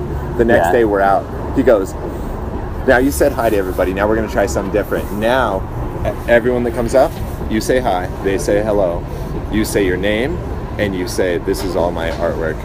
And if people come to the table, mm-hmm. whatever piece they're looking at, tell them about it. Just tell them the backstory. I'm sure they got good stories. Just tell them about it. And so, yeah, people come up. Hi, my name's Bryan. You know, this is all my these are this is all my photographic work. Uh-huh. Um, oh, that's this. This is that. Start telling a little bit of the story. Mm-hmm. First day I made 120 bucks, and I was like, "Holy shit! I unlocked the key! Like this is amazing." This guy's a good teacher. yeah, yeah. No, I was just being no. presumptuous as to what people wanted. Yeah. I knew what people wanted. I knew that it would make a difference, but I just I I was firm and steadfast in what I in in the boundary that I had established. Sure. Um, I just didn't want to be that that street sales guy, you know. Uh-huh. And I didn't become that street sales guy, and I really should have known this from working at the camera stores. the best way to sell things to people is to not sell it to them. I don't sell anything to anybody. I just be a friend. I just help them out. I let I guide them to what they need to know, give them the information that they need to know. Like Sure. when it came to cameras, you don't got to pressure anybody into doing anything. You give them all the specs and and and, and you help them. It's Right. it's it's their choice And to it's buy. uh, and pretty that's hard what- to walk away from someone that just spent a lot of quality time that's friendly and the whole the whole deal. It's pretty hard to walk away from them without buying. every once in a while people come up to me and they're like they- they'll they'll we'll to go through the whole thing. I'll tell them all about the stuff. Yeah. and they're like you're a really i'm gonna buy one. You're a really good salesperson. And i'm like yo i didn't sell you anything. Legit i just sat out here and told you about cool shit that i make. Like i'm yeah, if you walked away right now i would i would give you a nice you know goodbye. Like there's no pressure whatsoever. I've seen you do it. and that and that legit uh, I, I, i'm i'm thankful because that people respond to that and it ends up being the best quote unquote sales tactic you know what i mean so yeah, yeah. yeah, it's good I'm to do a quick save yeah sure and then uh, we're to get right back to it. Cool. Hang on one second. All right, so we're back. Bryan's empty. Everything's good. yeah So, so anyway, uh, where did we leave off exactly? Do you remember? I mean, we are talking about vending. So this guy t- gave you some wicked good knowledge Yeah. and and kind of pointed you in the right direction. So then you felt like you had hope. yeah yeah definitely gave me hope and then i just i just yeah trucked on from there so that's awesome. Man. Yeah. He was nice enough to do that. You know, in, instead of just watching you flounder. Yeah, definitely. And- He's, he's a smart dude, and it was stuff that I kind of I already knew already, but he he whatever pushed me to put it into put it into action or whatever. Yeah. just, just good good uh, respect for the customers, you know, type Yeah. of stuff. What I wanted to ask you is when you when you came out east, Yep. uh, you're obviously you're dealing with photography. You're at that time out west. You're riding, taking whatever job you can, just kind of living, Mm-hmm. experiencing, figuring out what you want in life. Maybe, maybe it's a good way to put it in a way. I, I had no vision for a career or any of that stuff. I didn't go to school, I didn't go to college. Well, took college courses, but just for no credit, just Sure. to exploit the resources. Right, right, right. and um, uh, I don't know, just taking life as it comes. Um, what, sorry, what was the question? Well, I, I was saying more of um, what, when you when you experienced everything you did. yeah. you obviously had some intention you wanted to you, did want to experience certain things and, and maybe maybe you didn't know this part but it was forming your opinion of maybe where you wanted to get to to live maybe you thought Yeah, you know, definitely. like new york obviously was the place that you ended up with or was there another place that was I after New York, I was planning on just going out of the country. It, I again, no details planned. I don't know how I would work it as far as visa or citizenship or any of that mm-hmm. stuff, but I was just exploring, and and and the, it was all centered around BMX. Wherever the next the next BMX hub was, was where I want where I wanted to go, where I wanted to be. Um, one of the things that throughout all these hops that I didn't really take into account, well, I I realized it pretty instantaneously was you don't you lose all your friends. You got to start friends from scratch, you know. so back in, in California, especially when you're younger, like you know, friends come a lot easier, and then when you get older, it's like Yeah. you you have a, a couple of core friends, but it's you know your phone isn't ringing off the hook every day like it Right. used to be when you're you know uh, in your late teens or early twenties right um, my uh, all my friends in California, uh, they, they when I told them when I moved down to Orange County, they, they asked me, they said, um, they're like, where are you from? And I was like, I'm from Big Bear, and they're like, Big Bear, like Big Bear, the, the mountains, and I'm like, yeah, and they're like, don't do they even have a high school there? Like it's it's a tiny ass town. I'm like, yeah, they got a high school there. Yo, what's up, my friend? How are you? What's up, man? You good, doing? good to see you. We're This doing one, the, this one, the dopest do in the block, man. Yo, thank you, my friend. original, always 100%. Any single time I see him, he's always on the grind. So, nice it's Always, the dude. always. Yeah. Anyone who deserve it is the dude that deserve it. my name's Not only that, though, he also passes on his kid, too. She's also an amazing artist. What's that? My, my daughter? Yeah, daughter. Yeah. Yeah. Daughter's an amazing artist as well. Ah, so, thank you. Yeah. man, always, though. I, I feel like every time I see you, you're always consistent. Yeah. for the last what seven years that I've known you, like what I love the most about seeing you, the joy of the craft. Yeah. You also like so much passion, Yeah. And you love it. And I can see in your face every single time I see you. Not only like it's not only just a T-shirt. Someone to put a thought, the idea, Yeah. and it's transparent. So Yo, continue yo, doing it yo, all, from the bottom of my heart. Thank you. And Thank continue, you. continue Yeah, put love in front of it, man. Definitely. You are love because you are love. Yeah. Yeah? Yeah. I love it. I love love, it, man. dude. Yeah, man. Cheers. All right, well. later, later, buddy. Oh. You, you, can't, you can't replicate. I was just gonna you, say you can't that, it's like- replicate this like anywhere else on the planet. You know what? I'm gonna make a call out right now. Could everyone stop doing phone interviews? All right, I can't control that. So forget I said that. All right, don't stop doing phone interviews. Do them if you want to, but uh, try some try some face to face. There's so many rewards that come of it. I'm, I'm yep. not being critical of anyone else. Everything from the bashing metal door beside us to the to the Yeah. loving humans. Um, uh, before uh, before I continue on with that with Mm-hmm. that other story, I came into New York. Just little little side tangent. I came into Sure. New York just like the tourists coming to New York, thinking this place is hard. This place is crazy. I come from LA, and LA is is insane. Like it's Mm-hmm. dangerous.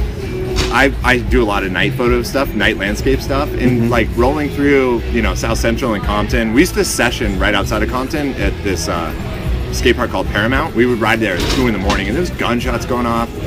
It's it's sketch, like it, it's just the nature of it. I moved here, and I was like, okay, now I'm in the real, like the real shit. Like this is, you know, New York mm-hmm. City. Oh my God, was I wrong? Like this place is tame. It is so beyond tame, and and compared to LA. yeah, compared to LA, and really even compared to like the the suburbs, the middle America, whatever. Mm-hmm. There's so there's there's even though it's not like in your face, there's there's there's tons of crime. There's tons of you, you were talking about uh, Joe left his wallet uh, in his car, and he's like, is, I did. Is, is my is my wallet gonna get jacked? It's funny because I feel like that would happen more in a small town than it would a big town, you know, or New York City. Um, the rest of the country, we're we're also separated even Los Angeles is, is Los Angeles people are close they, they have to live in tight quarters but not tight enough. New York City we live so tightly together. The population density is so thick that we we all kind of hate each other at certain points, but we have to get along. Mm-hmm. And and you have to I, saying make the best of it sounds bad, but it's it's mm-hmm. it what it ends up doing is it ends up just being like a wicked thriving community where everyone knows everybody's names.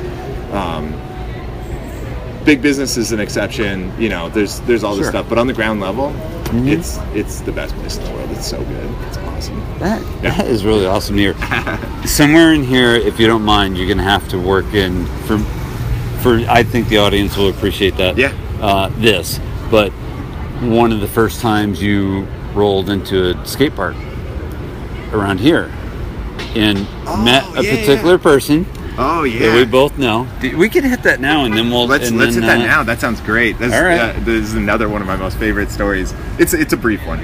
Um, You may, hey, it, I- we're here. We're, people, people listen. when I moved here, I, I legit I stayed at home for a couple of days. It was like I said, it was kind of snowing. Mm-hmm. Um, I, I poked around the neighborhood a little bit, but um, once the snow melted, I, I I went down to the subway and I was like, here we go.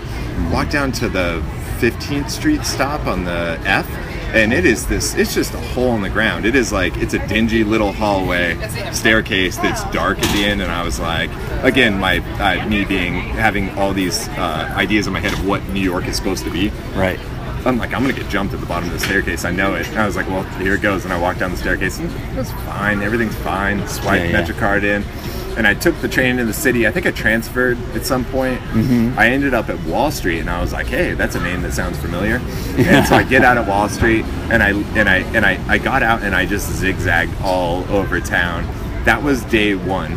Day two, I was like, I'm going to the banks. So I, I grab my bike, I, I hop on the train, I roll down to the banks. It's freezing cold. Brooklyn Banks, just in case you guys don't know. Brooklyn Banks, famous historic spot, and this was this was uh, like maybe a year before they got shut down, a year and a half before they got shut down, or something like that. Mm-hmm. The scene was still popping. It was it was great, and all this all the kids are up at the top of the banks at the, chilling spot and you know riding the rails and stuff like that. And i'm down riding the banks part which is like the famous part that you would see in all the videos.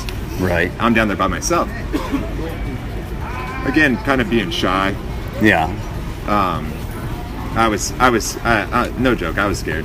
Yeah. I out of nowhere. Uh, so I'm riding the banks, hitting the wall rides and all this stuff, and and out of nowhere, this guy starts following me, and I'm kind of like, does he like want to talk to me? I had headphones in. Yeah. His, he- the, the dude looks like some old schooler. He's wearing a fanny pack and like parachute pants. It's like all neoned out, and I'm like, I'm like, who the fuck is this clown? Like I was, I, I was. I don't know. I didn't know what to think of it. Whatever. And so finally, I kind of stop and I pull my, my earbuds out, and he goes, he goes, hey, what's going on? What's your name? And I'm like, my name's Bryan. He goes, my name's Daryl. And and and he's he's like, are you new here? And I was like, yeah, I'm, I'm I just arrived a couple of days ago. And he was like, well, it's generally etiquette to say what's up. Do you do you, let's go up and I'll introduce you to the to the guys, you know. And um, we, etiquette when you arrive at the spot. Sure. I come from California. California is cliquish as all get out. You, there are there are the trail riders, there's the park riders, the street riders, there's the racers, there's the skaters, and even within those cliques, people don't say what's up. Like you go to the park and somebody like the dude the the dudes that are there, they just hang out at the other side of the park. They don't ride with you. They don't say hello. Right. Um, especially when it comes between like the, the genres or the the, Oh, the sure. elements of it or whatever. Right. The, the the street kids are, are tough as shit. They don't say what's up. The park kids are like the, the scrawny little you know goofy kids. Or that, Yeah. that's the way I see it because I'm a scrawny goofy kid. uh, um, the uh, what is it? There's there's no there's not a lot of overlap. It's a very rare case where people say what's up.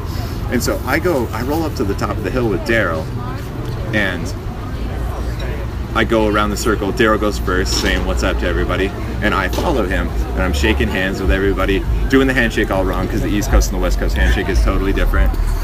And I get to the end of the row, and there's this dude who is just brolic as fuck. The dude is just jacked. Like, I, I mean this in the best way. He looked like not human. His muscles are just so ripped, and in in this little voice, almost like Mike Tyson-esque voice. Yeah.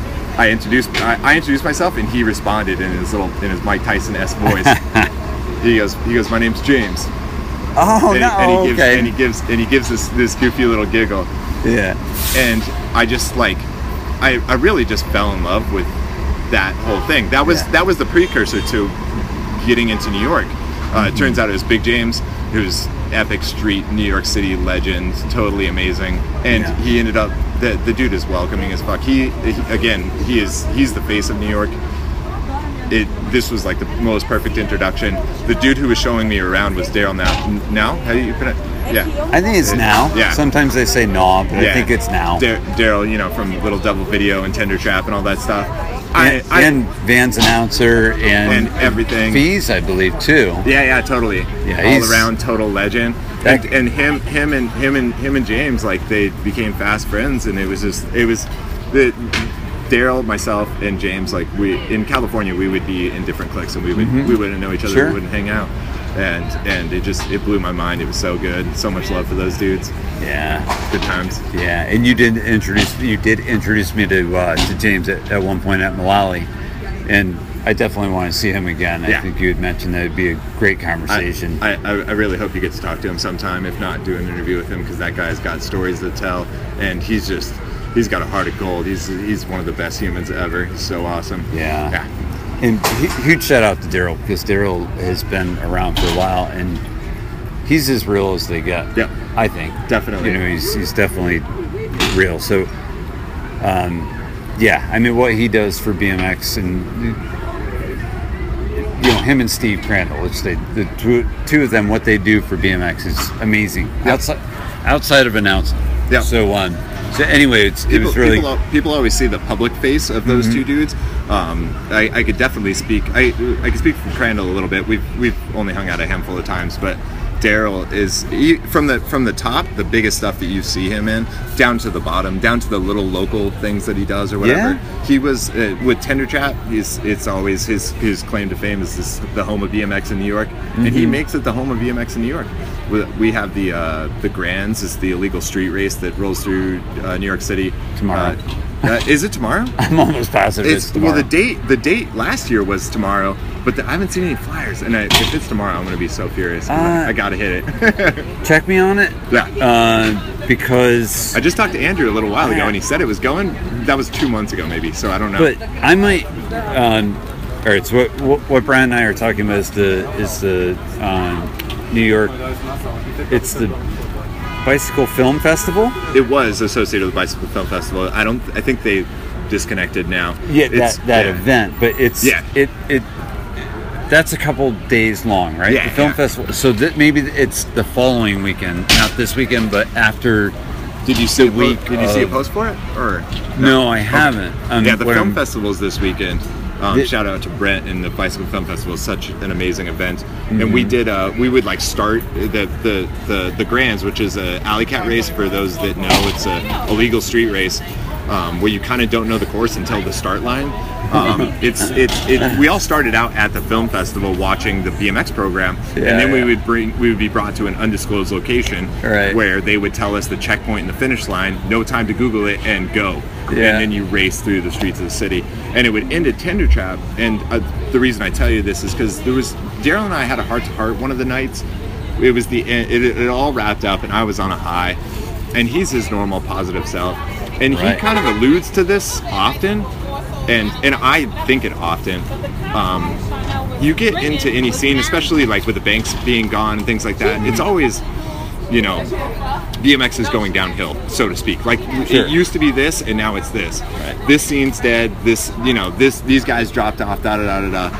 And I, I just I sat down with Daryl, and I was just I was like, do you know like tonight and your bar and just just everything like that what, we're experiencing right now like we're gonna look back on this and we're gonna talk about it. These are gonna be the days that we're talking about. Mm-hmm. Everyone always talks about how you know the past the grass is greener sort Sure. of stuff. I was like Right. we're in it right now. And daryl just he, his eyes just lit up and we both just vibed off of each other for a solid Yeah. 10 minutes of conversation of like we're in it. This is it. And bmx is an amazing thing. And it's it, it, new york city like the scene's definitely been bigger at times but make your own scene make your own stuff. Like Mm-hmm. there's no no sense in just sitting back and wallowing the fact that there's no scene for you to ride.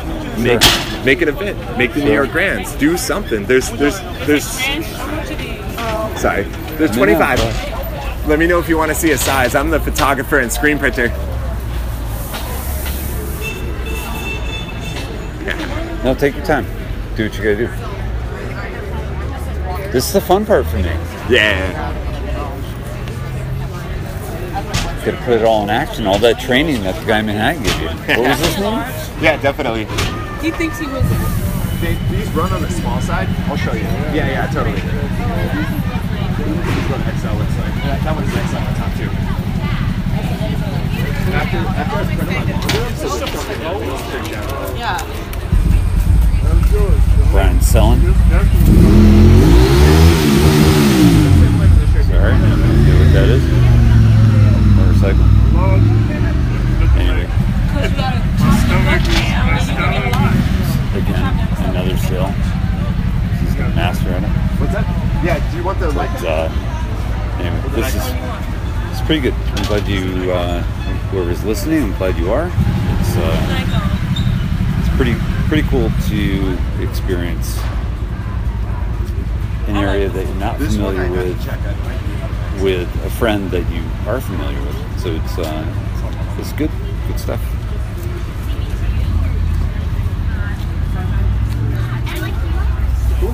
And you said yeah, back. There's no special roster instructions. They said "Look, just hit it normal. And uh, my website's on the inside of the tee. It talks about how they can go on behind the scenes shit.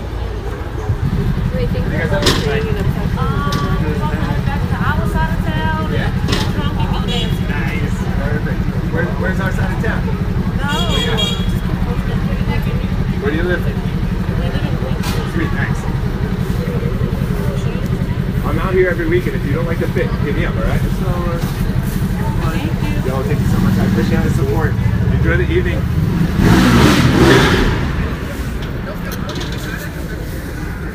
All right. So Hey guys. Yeah. Bryan working his magic. Yeah. Um, all right. So yes, the Daryl Nau story.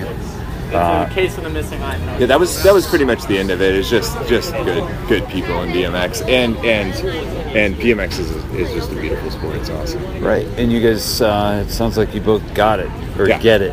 Yeah. I guess is what it came down to, right? Yeah. And So, and uh, coming back around to New York City community and things like that. I don't know. And I'm glad we got to talk about that because um, this, the business that you do Mm-hmm. to survive, and is something you enjoy, as we've talked about. Yeah. But I, I love that in the city, well, Brooklyn anyway, maybe maybe anywhere, but let's just say in the city, a guy like me is going to say, "Where- "Where's there BMX in the city?" I mean, aside from street riding. Yeah. Um, you're obviously more of a dirt and a racing guy. Not that you don't ride park. Yeah. And do other things, but uh, it, all this stuff is happening where you wouldn't, ex- where I wouldn't expect it to happen. Yeah, definitely. So, and I think that's that's the most awesome thing. yeah, there's there's a couple good parks in the city, and and then trails you could you know it's good to get pop out of the city every once in a while, and there's legendary trails within Right. a couple hours in either direction or whatever. I'm talking And then- relationships too, though. Like, Yeah. all of it together. I, It's it, it is sparse, the relationship element of it, Yeah. and and so I'm very thankful for the people that bring the community together. Daryl with Tender Trap, Andrew with Mesrol, um, uh, Tyrone at the shop, and um, uh, Brendan at Mullaly, or all the guys at Mullaly, I should say. Yeah, Um, yeah. It, it, it at any time, like you, you could you could ride down the street and you do feel like you're totally in a ghost town, BMX ghost town, and then you could you could hit up Mullaly on a Tuesday and there will be people there. You know what I mean? So Sure. yeah, it's it's in, in those little hubs, those little uh, pockets. It's it's it's lively. It's good. yeah, Yeah. that's awesome. Uh, all right, so let's. um You want to go back to vending because you? I think vending. vending all right, I'm gonna, I'm gonna tell my quick, just my feeling about about vending real real quick, which is this is a, tr- a tremendous amount of work. Somehow you found a parking spot, and before this you didn't always. It was before you got this car, right? Yeah. You were hiking stuff here on the train, right? Yeah. Oh yeah. Like a lot of stuff. I remember you telling me years. stories, and maybe maybe it's during the holidays, but I remember you telling me a story about how much stuff you have stacked on top of what a hand truck. Yeah. okay. Which was crazy. Like I, I don't know if people would believe it if they saw it, but uh, what it takes to set up shop. It's the amount of like lugging stuff around, Yeah. Totally. And you and, and you love it. When you And- see when you see a street vendor, it's a cush. It looks cushy. It looks nice. Now, like Well, it's Re- all- it's all- realistically, it's all set realistically, up. realistically, I, I, am sitting out here in a nice camping chair. The siren is gonna. Yeah. Yeah. Yeah, he's coming at us. All right. we'll, we'll give it a second. All right. We'll listen to the steel door instead. Yeah.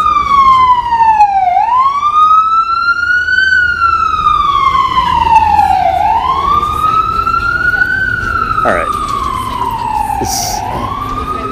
It's, so we're pretty. There's Pretty there's a lot of there's a lot of um, uh, people's perception of street vendors is is you see you do you see what's already set up, and and uh, to put it bluntly, a lot of the street vendors are really hard off. A lot, a lot of the people that do street vend they street vend out of necessity, um, and they end up selling you know whatever little five dollar sunglasses or pashmina or something like that, and um, Well, that is the stereotypical understanding of Yeah. people that then, or I'm sorry, of, of people that visit. Hang Yeah. on, huge dump truck.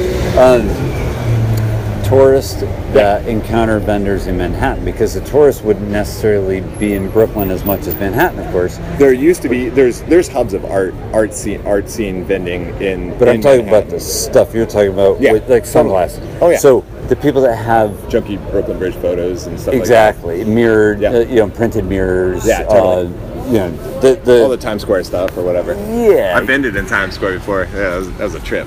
Oh, Man, All right. well, yeah. So the the things I want to talk about were obviously lugging your stuff, how you Yeah. how you do it, and the weather. The, I mean, you got to be pretty hardy to do it. So Yeah. I'm not going to say anything else, but you tell me your. Uh, What I was what I was gonna say is, yeah, people see it all set up, and it is a cushy job. You just you really quote unquote just sit here, Mm-hmm. but it takes a lot out of you. It's really intense, and that's not the behind the scenes stuff. That isn't lugging it out. That isn't on a rain day or a snow day or any of the crazy weather days, which are Mm-hmm. every day. That isn't your hand truck tire popping. I go through hand truck tires like twice a year, three times a year, and and when they go, you're screwed. You're you're shit out of luck if if you didn't plan it right. Like if you didn't catch it at home or uh, ahead of time or whatever. Right. So Um, I'm gonna send you a hand truck flat flat uh, photo. You, can, you should post it up on the Insta. Oh, I, so def-. I, def- I definitely will. but it, yeah, if it's not one thing, it's another. Um, and then that doesn't include actually making the stuff, the product itself, whatever you're selling. I say product, artwork, whatever. Um, it's it's it's pretty grueling.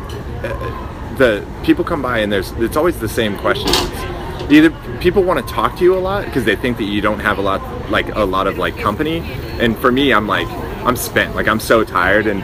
I want to be friendly, but I'm I, I can only like I do have to kind of reserve my energy because I I literally I wake up at seven in the morning to take my daughter to school and I get home at you know ten at night most nights. It's it's a crazy crazy job. Yeah. Um, they want to talk to me, or they or they like are the the biggest question are you out here every day? And I'm like well, I, I definitely am not out here every day. Like I I told you I make all this stuff right? Like Right. it's it's it's I, I I generally do three to four days vending and then three to four days production Right. and then and and the, the production is those are days that you're working for zero dollars like it's Sure. it's not like a normal job where you get paid hourly you know what i mean so Right. and then when you come out you really have to make it count in my mind i treat it like like i'm doing like a proper art event or like a show you know Sure. it's the, the amount of preparation like getting to sleep early and eating healthy and things like that when it comes into friday and saturday it's it's pretty intense it's and it's it's taxing is like uh, putting it lightly. It's it's it's a crazy it's a crazy deal. I started off with uh went to home depot and i bought this uh it was a plastic bin but it had wheels on it you know? And garbage plastic wheels and i carried that thing through the subway with a table through the snow the, the my first winter of vending. And um, and then i upgraded to a hand truck. And this is all going there's there's very little um, elevators in the new york city subway. It is not handicap accessible at all. Right, right. and so it's up and down you know whatever three or four flights of stairs down three or four flights of stairs up. Um, that was all through the union square days. And then uh, once I they, they took Union Square from us, which is a whole other story that I'll, I'm sure I'll tell you about. I started selling on Bedford, where we are now, um, six years ago maybe, and I had a studio in in uh, Bushwick, the next neighborhood over. And there's no there's there's yeah three flights of stairs here, three flights of stairs there. And, and here the, the, the cops weren't enforcing a whole lot so I started in my mind if, if I bring out one additional table it it doubles the amount of product that I can the product artwork that I can put out Sure. and and it uh and it really like it it's the difference of like a hundred dollars or something like it's a lot of money. So I am just it's not getting greedy it's like you just there's you can the opportunity's there and you can you can push harder and you can sell an extra day a week or you can carry an extra table up and down the train. And it's like it's so like self-imploding. Where you get to a point where you're so eager. And so i was doing for two years straight two trips up and down the stairs and i would do i would do like one trip up the first flight of stairs back down grab the table. Meanwhile the platform's packed and people are kicking over my you know my table that i leaned up against the thing. And then up this tiny the staircase over here is like it's enough for two people shoulder width shoulder width you know whatever. And i'm carrying up all this stuff and getting in everybody's way. And i'm just like i don't care. It doesn't matter whatever. And i'm hustling Yeah. up the stairs. Right. and each day from I'd leave my apartment, go to the studio, pick everything up, do the whole grind out here, then do the whole setup. Yeah. It was a solid two hours of pretty like labor intensive work Sure. before I made a dime or whatever. And then I would stay out here from 8 a.m. until 10 p.m. uh, on Thursday, Friday, Saturday, and then until 8 p.m. on Sunday. And and I was just it's the way I see it is it's, it's like finding money in the streets. Like it's just there. All I got to do is just go. Sure. But man, was I burning the candle at both ends. And I say it was like I everything always it's always hard and i'm always i always fall back into that where i'm like i could do more days i think in the past this past month i was doing back to back like 10 days straight and then i would do a couple studio days and then i do like another 10 days straight i'd make sure to like just ultra grind on the screen printing work for the t-shirts and just yeah it's it's opportunity it's right there it, but it but it but it kills it kills you um, i could sell this stuff and nobody will know what it is it's it's So it's, it's lived it. beyond yeah it's beyond words and Yeah. the the a way that I could kind of kind of show it is back at Union Square. Union Square, it, all the street vending spots are first come first serve. And Union Square, some people they claim spots, but really it's whatever. It depends on the neighborhood you go to. If you go to Soho, that's where they like they pull knives out on people all the time. Like the, the vendors there are nuts. They're crazy. You go to Union Square, and we had a lot of etiquette. It was it was first come first serve. But that mean getting there at four in the morning. So and and and the funny thing was was getting there at four in the morning and then staying till eight at night or whatever. Oh that wasn't that wasn't even the hard part. Like it, I don't even know. And you're coming from Yeah. Brooklyn. Yeah, it's it's even it's even more with like if you the, wind seems like it wouldn't be a very threatening thing, but when it's a windy day, you literally have to stand up all day, holding your setup from blowing into the streets. I, I, I one of the first times I was at Union Square, 14th Street's like one of the busiest crosstown streets, and a, wind, a gust of wind picked up and actually I held the table and it picked up the tablecloths uh, with all the photos glass frames and just threw them into the street I lost everything and of course like I wasn't about to just ditch it so I'm like getting between the cars picking up these shards of glass and stuff and it's just uh, there's this is the life we choose I guess I don't know I don't know what to say about it but I've, Yeah. I've, I've seen some things Wow. There's it I don't know. It just amazes me. So then let's talk about seasons because that's really a big deal for you. Yeah, totally. So take me take take me through the year from let's say, let's say January second on because yeah you could probably wrap that all the way around to January first we'll say again, we'll say we'll say January 10th Okay. on because it's it's kind of it's it's kind of still good up until about then. It's kind of Mhm. weird, but Yeah. Um, I do nothing. Well, I have side projects or whatever, but I don't make an income for until maybe March. From January March 10th. 20th. Yeah. Um, yeah. I go out to the streets and it's making 20 bucks a day. It's food money at best. Mm-hmm. It's no. It, I, I have. I'm lucky that I have the car now, but right. car insurance isn't getting paid. Landlord's definitely not getting paid. Yeah. I've I've been in the city long enough that, and I and I I whenever I hunt for apartments, whenever I hunt for art studios, like I let them know, and it's hard to let people know when you first meet them. The people that you know they they they're harsh with the credit checks and with the approval process, and you say, by the way, like my my stuff fluctuates a lot. They're like, no, no way, you know. So, Yeah, um, right. but I'm I'm, I'm also What I- business doesn't? I- I, know yeah. yours really does. if I worked a regular job, Mm-hmm. or anyone that works a regular job, if you get behind, you only get a certain paycheck. Like that is it. you know. right. Whereas me, I if I get behind, like I can kill myself to get back up. Yeah, I can work more hours. It's it's similar to taking overtime, but it's like overtime on steroids. Mm-hmm. Like I can feasibly come out an extra few days and make a few hundred dollars. Yeah. And that's enough to pull you out of a little slump. Mm-hmm. Uh, as I stand right now, I think I'm like four thousand dollars in debt to landlords. My landlords are so nice. They're so awesome. And I just I just went from apartment to apartment and and, and, and art studio to art studio until I found Right. someone that was willing to deal with my crap. so you end up having to pay them in, in basically lump sums when the holidays come around, Yeah. stuff like that. Okay. Yeah. it- Yeah. So walk me through that. So every every until March, I'm, every March I'm getting eviction notices put on the door, and then I slowly they're like Bryan, we're worried about you, and then I slowly feed them money back, and then springtime money is good, but you can't spend that money. Like you you, you have to absorb it throughout the year, and so this it, one of the big one of the biggest questions that I get also out here on the streets is is um it, I always find it really funny. People go, "Can you can you actually make a living doing this?" Everyone always thinks it's like a hobby or a side hustle, Sure. you know. But they're always they always ask it like as they bought like two shirts, you know, total like the total of like fifty dollars sale. Okay. And I'm thinking to myself, I'm like, yo, this is fifty bucks. Like you're, I Right. made I made fifty bucks in like five minutes, you know, Sure. from you. Yeah. So of course, yeah, definitely, I can make a living off of it. Um, there's there's days that are I don't I don't generally discuss uh, income that Sure. much within the city. There's a lot of outside influences that don't like street vending, and we take the way big business sees it is we're like we're like negative Walmart. We're like reverse Walmart. We siphon money from the big businesses. They don't like it. Right. And so um, within the community, we we talk numbers amongst ourselves, but we don't we don't generally divulge to the public. But this is the BMX crew. Who cares? No no no info, no info's getting out. Right. But like, it goes from making zero to twenty or forty dollars a day in January to um, April and May and June. It and and this is the prime days, whatever Thursday, Friday, Saturday, Sunday, or whatever. Like a bad day is like four or five hundred bucks, you know. Yeah. But you don't get that money. That money is definitely not yours. It's going to your back rent. It's going to your future rent.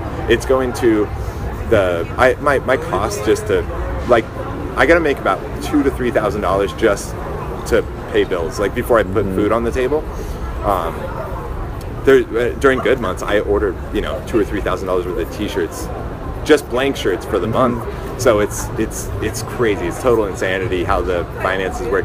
It's anyone that runs a business would know this, but anyone that works a regular job, you don't realize like how much money flows through that. It sounds like it's good, and especially me being here, it seems like I'm not paying rent, even though I am in weird ways or whatever.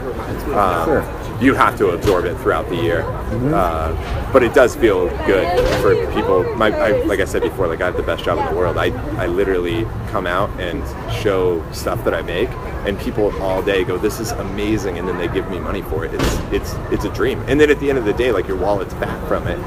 Again, uh, I see very little of that, but still, Sure. like it's it's the best job ever. That that's a statement. Yeah, that's for sure. Uh, so get through the summer. So I, you you uh, you only vend in Brooklyn now, right? Um, I do little pop-ups and, and art shows around the city, one a month probably, something like that. Every once in a while, I'll pop into the city. The city's a lot more harsh with police enforcement. I'm illegally selling T-shirts out here on Bedford Ave. The police enforcement on Bedford comes in waves. There's like a series of months, or even like up to like a year, where the where the cops will come out every weekend and they'll arrest like they'll arrest people like crazy. Um, and at that point, you gotta lie low. You gotta go to another spot. I I have a couple of the backup spots in Brooklyn, or I could pick up my photographic artwork and take it into the city. Go back to Union Square, which we have limited access to now. I could go to Central Park. Um, Central Park's good. There's a lot of people, but it's it's touristy and it's not a real shopping demographic or whatever. Sure. Um, and like I said before, I, I've hit up I've hit up Times Square, I hit up Battery Park, I've hit up like the real tourist hubs. Uh, it's so funny because there's like there's so many people and there's so li- there's so little yeah, consuming going on. It's just yeah, it's it's Really? yeah yeah. It's just the mindset like Even though you're among Yeah. you know millions of people. yeah, New York City is an expensive place to visit, and and for the people that are really that, that go to the more touristy type types of things. For all you out there who are listening to this, go do all those touristy things. They're awesome. They're really cool. The Empire State Building, the Liberty uh, Statue of Liberty, all that stuff. Like they're they're jaw dropping. My dinner cruises went to Statue of Liberty. I went to Statue of Liberty twice a day. It is still as stunning as ever. It's really cool. The people that genuinely that generally frequent those spots, they they don't get it. They don't understand what's going on. They're they're consumers like, Right. why would I buy this when I could get a shirt from Target for fifteen dollars? Which is a legit argument, but it's you. They they just they just even no matter if no matter what story I tell them, it, it's it's a basic basic consumer mentality. So Let's roll into this because first of all, where did where Camera Monsters come from, and everything you're selling is um, has antique cameras on it. Yeah, Right. So so maybe you could explain those the, the, the name and uh, and what's on the shirts because each shirt is unique, as I know because I've Yeah. worn quite a few of them, bought a couple. yeah, thank you, Joe. I'd much rather pay than than anything, but you're you're hard to pay. That's for sure. I, I, but anyway, I, I love being able to hook up my friends. I'm glad that I'm in a. I don't want to hook up though. Yeah, yeah. I, I'm that way. I've told you this a I'm thousand I'm a full price buyer. I'm, I'm Yeah, yeah. always about that action. All right, cool. I just want people to understand that. Yeah, totally. Yeah. Anyway, so, go- Um, so go for it with. Yeah, photography forever. Started showing and selling my artwork. I sold my artwork for a couple years. Mm-hmm. There wasn't a day that went by that's, you know, I had customers that are like, you know, this is going to my my house in, you know, Tokyo. This is going to my flat in in Paris. This is, you know, whatever. It's Yeah. it's it's weird to be in like such a big art city and know that like even though I'm I'm selling little prints and little basic frames. Um, there's not there's not too many artists that could say that on a daily basis their work goes around the world. It was totally Sure. humbling and and just an awesome experience. So that's what you started with. Yeah, yeah. It was. I wouldn't even say started. Like that was a big, por- like portion of my life or whatever was the art sales. Mm-hmm. Um, with that uh, art art is a art is a hard game it's it's high supply and it's low de- it's it's high supply and it's high demand but in practice it's low demand because people don't want to pay for it it's it's hard to wrap your brain around consuming something that you just hang on a wall. And and I understand that. Like it's it's totally a legit you know thing. Mm-hmm. And I'm I'm I'm very happy that I was able to sell the amount that I was able to sell. But when push comes to shove it every month was just you know down and down and down. It's like you know taking out loans from parents for more than i was comfortable with which i stopped luckily doing that but like um, you know relying on friends taking taking loans being late on rent. I've gotten kicked out of art studios with friends that i had like as studio mates and like it just it makes life sour. Like it really hurts. And in my in my heart i was i i found something that i genuinely loved but it it took me years to really come to the conclusion that it's not totally viable without something to supplement it at least. And so I wanted to supplement it. Um, I had started collecting cameras, mostly just junk cameras, like broken cameras. I just like having them around the house. And um, I have a lot of friends who have crazy camera equipment. And I, I had a couple of good cameras, like digital cameras, but nothing with film. I started, I started just getting hooked on history. I love history in general, and uh, the history of the cameras is totally fascinating to me. So throughout all these years, I started, you know, I pick up a camera here and there at like a thrift store or something like that, Right. and um, it dawned on me. It's a, it, all my stuff is just a weird mix hybrid of like me being like a cutthroat capitalist and being like a purist artist. And so, my, it, to be totally bluntly honest, when it came to the camera shirts, I didn't even think about shirts. I just thought I had this epiphany one day. I was like, kind of joking with myself. I was like, "There's the real money in photography is is not in photo services. It's not in art. It's not in any of these things. The real money in photography is being B&H, like the big camera store in the city. The real money in photography is selling cameras. These dudes and me coming from a camera store and seeing them sell tens of thousands of dollars of cameras each day. The real money in photography is, is selling camera gear. And I was like, Yeah. my- one of the first things I thought of was I was like, I would love to make camera straps and supplement them with my artwork. I could do some like leather with like stamps or like burning or like you know some cool things, mm-hmm. Hard, like cool like bronze hardware, like rustic looking stuff. Thinking of all these great ideas, sewing them up myself, offer them for like a high price, and you know I, I wouldn't have to make very many, but it would be like a little cherry on top when I sold one. Uh huh. And my, my, my studio mate at the time, his name's Simon. He's a screen printer. He's a textile major at FIT, uh, trained there, and, and That's Fashion Institute, is that right? yeah, yeah, totally. And uh, he branched off and just did his own T-shirt line. And we were sharing the studio. And I, I to be honest with him, I didn't want to be like, "Hey, dude, can I print shirts too?" Because screen printers hear that shit all the time. But one day he was like, "Dude, you should do shirts." I was telling him about the camera straps. He's like, "You should do shirts," and I was like, "Actually, I totally been thinking about that. That sounds amazing." So I co-opted a couple of my friends' cameras. I took some of my old like 70s, 80s metal SLRs that you know they're cheaper, they're cheapy cameras now, but you know they're icons of the day or whatever. And I made some designs um, for anyone that knows screen printing. That's half like high resolution halftone designs. High re- say that again. High resolution halftone designs. Um, printing with white ink. They were I, in my mind. I had this vision, and I and I knew how screen printing worked. Um, so I worked to build this product, and I thought it would be easy. It turned out it was wicked hard. They're, Yeah. they're really hard prints to execute. But once I started getting it, I just stuck with it, and so now I have a collection of like just some of the most iconic cameras, uh, all on shirts. And the the funny thing is, is I uh, I was justified. Um, I, I love buying cameras. I, I justify buying like nice cameras, knowing that I could put it on a shirt and sell it. I bought a Hasselblad for maybe 800 bucks at some point in the past few years. I saved and saved and saved, and I bought it, and I put it on a shirt, and I made that 800 bucks back in two months. And it was, and it, it, it's, it's, it's, it's, it's the best thing ever, but it's the worst thing ever because then I go out and I buy a new camera because I'm like, I'm gonna put it on a shirt. So my my collection went from like nothing to like substantial overnight. And to go back to what I was talking about, art and supply and demand. Mm-hmm. T-shirt. I, I I went into t-shirts because it's t-shirts. It's consumable. It's easy grab and go product, mm-hmm. And also it relates to cameras. I'm not sacrificing anything. I'm not in my mind. I'm not selling out, doing anything wrong. This is my passion. I I love cameras. I love photo, and I love Uh, I love the history behind cameras, and now I've come to love screen printing, and and uh, it's it's a really pure endeavor. It's so much fun, and it the the the great thing is I get a lot of my my old customers buy that with the artwork, and they're like, you don't do the artwork anymore. I still offer it. I just don't bring it out anymore. Um, everyone always has this depressed like, oh, you're not doing it anymore. That sort of vibe. The what's actually happening is it's freed me up to do photo a lot more. I'm now financially like still always struggling. It's New York City or whatever, Yeah, right, but. But I can take a day off and I can go shoot if I want to shoot. Whereas before I couldn't, you know. I've been shooting way more since I started making t-shirts. I've been making way more art. I started up the book project. I've been writing a lot more. I've had a lot more time for my daughter. I got the car.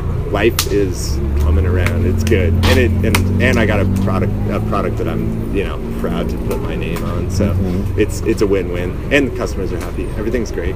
I love the shirts, obviously. Um, my whole family wears them. Besides, well, my Aw, son, nice. I, I don't know about my son, but I know my wife and daughter. Gotta get 'em do. one. yeah, yeah. So, uh, Hasselblad, is that how you say it? Yeah, Hasselblad.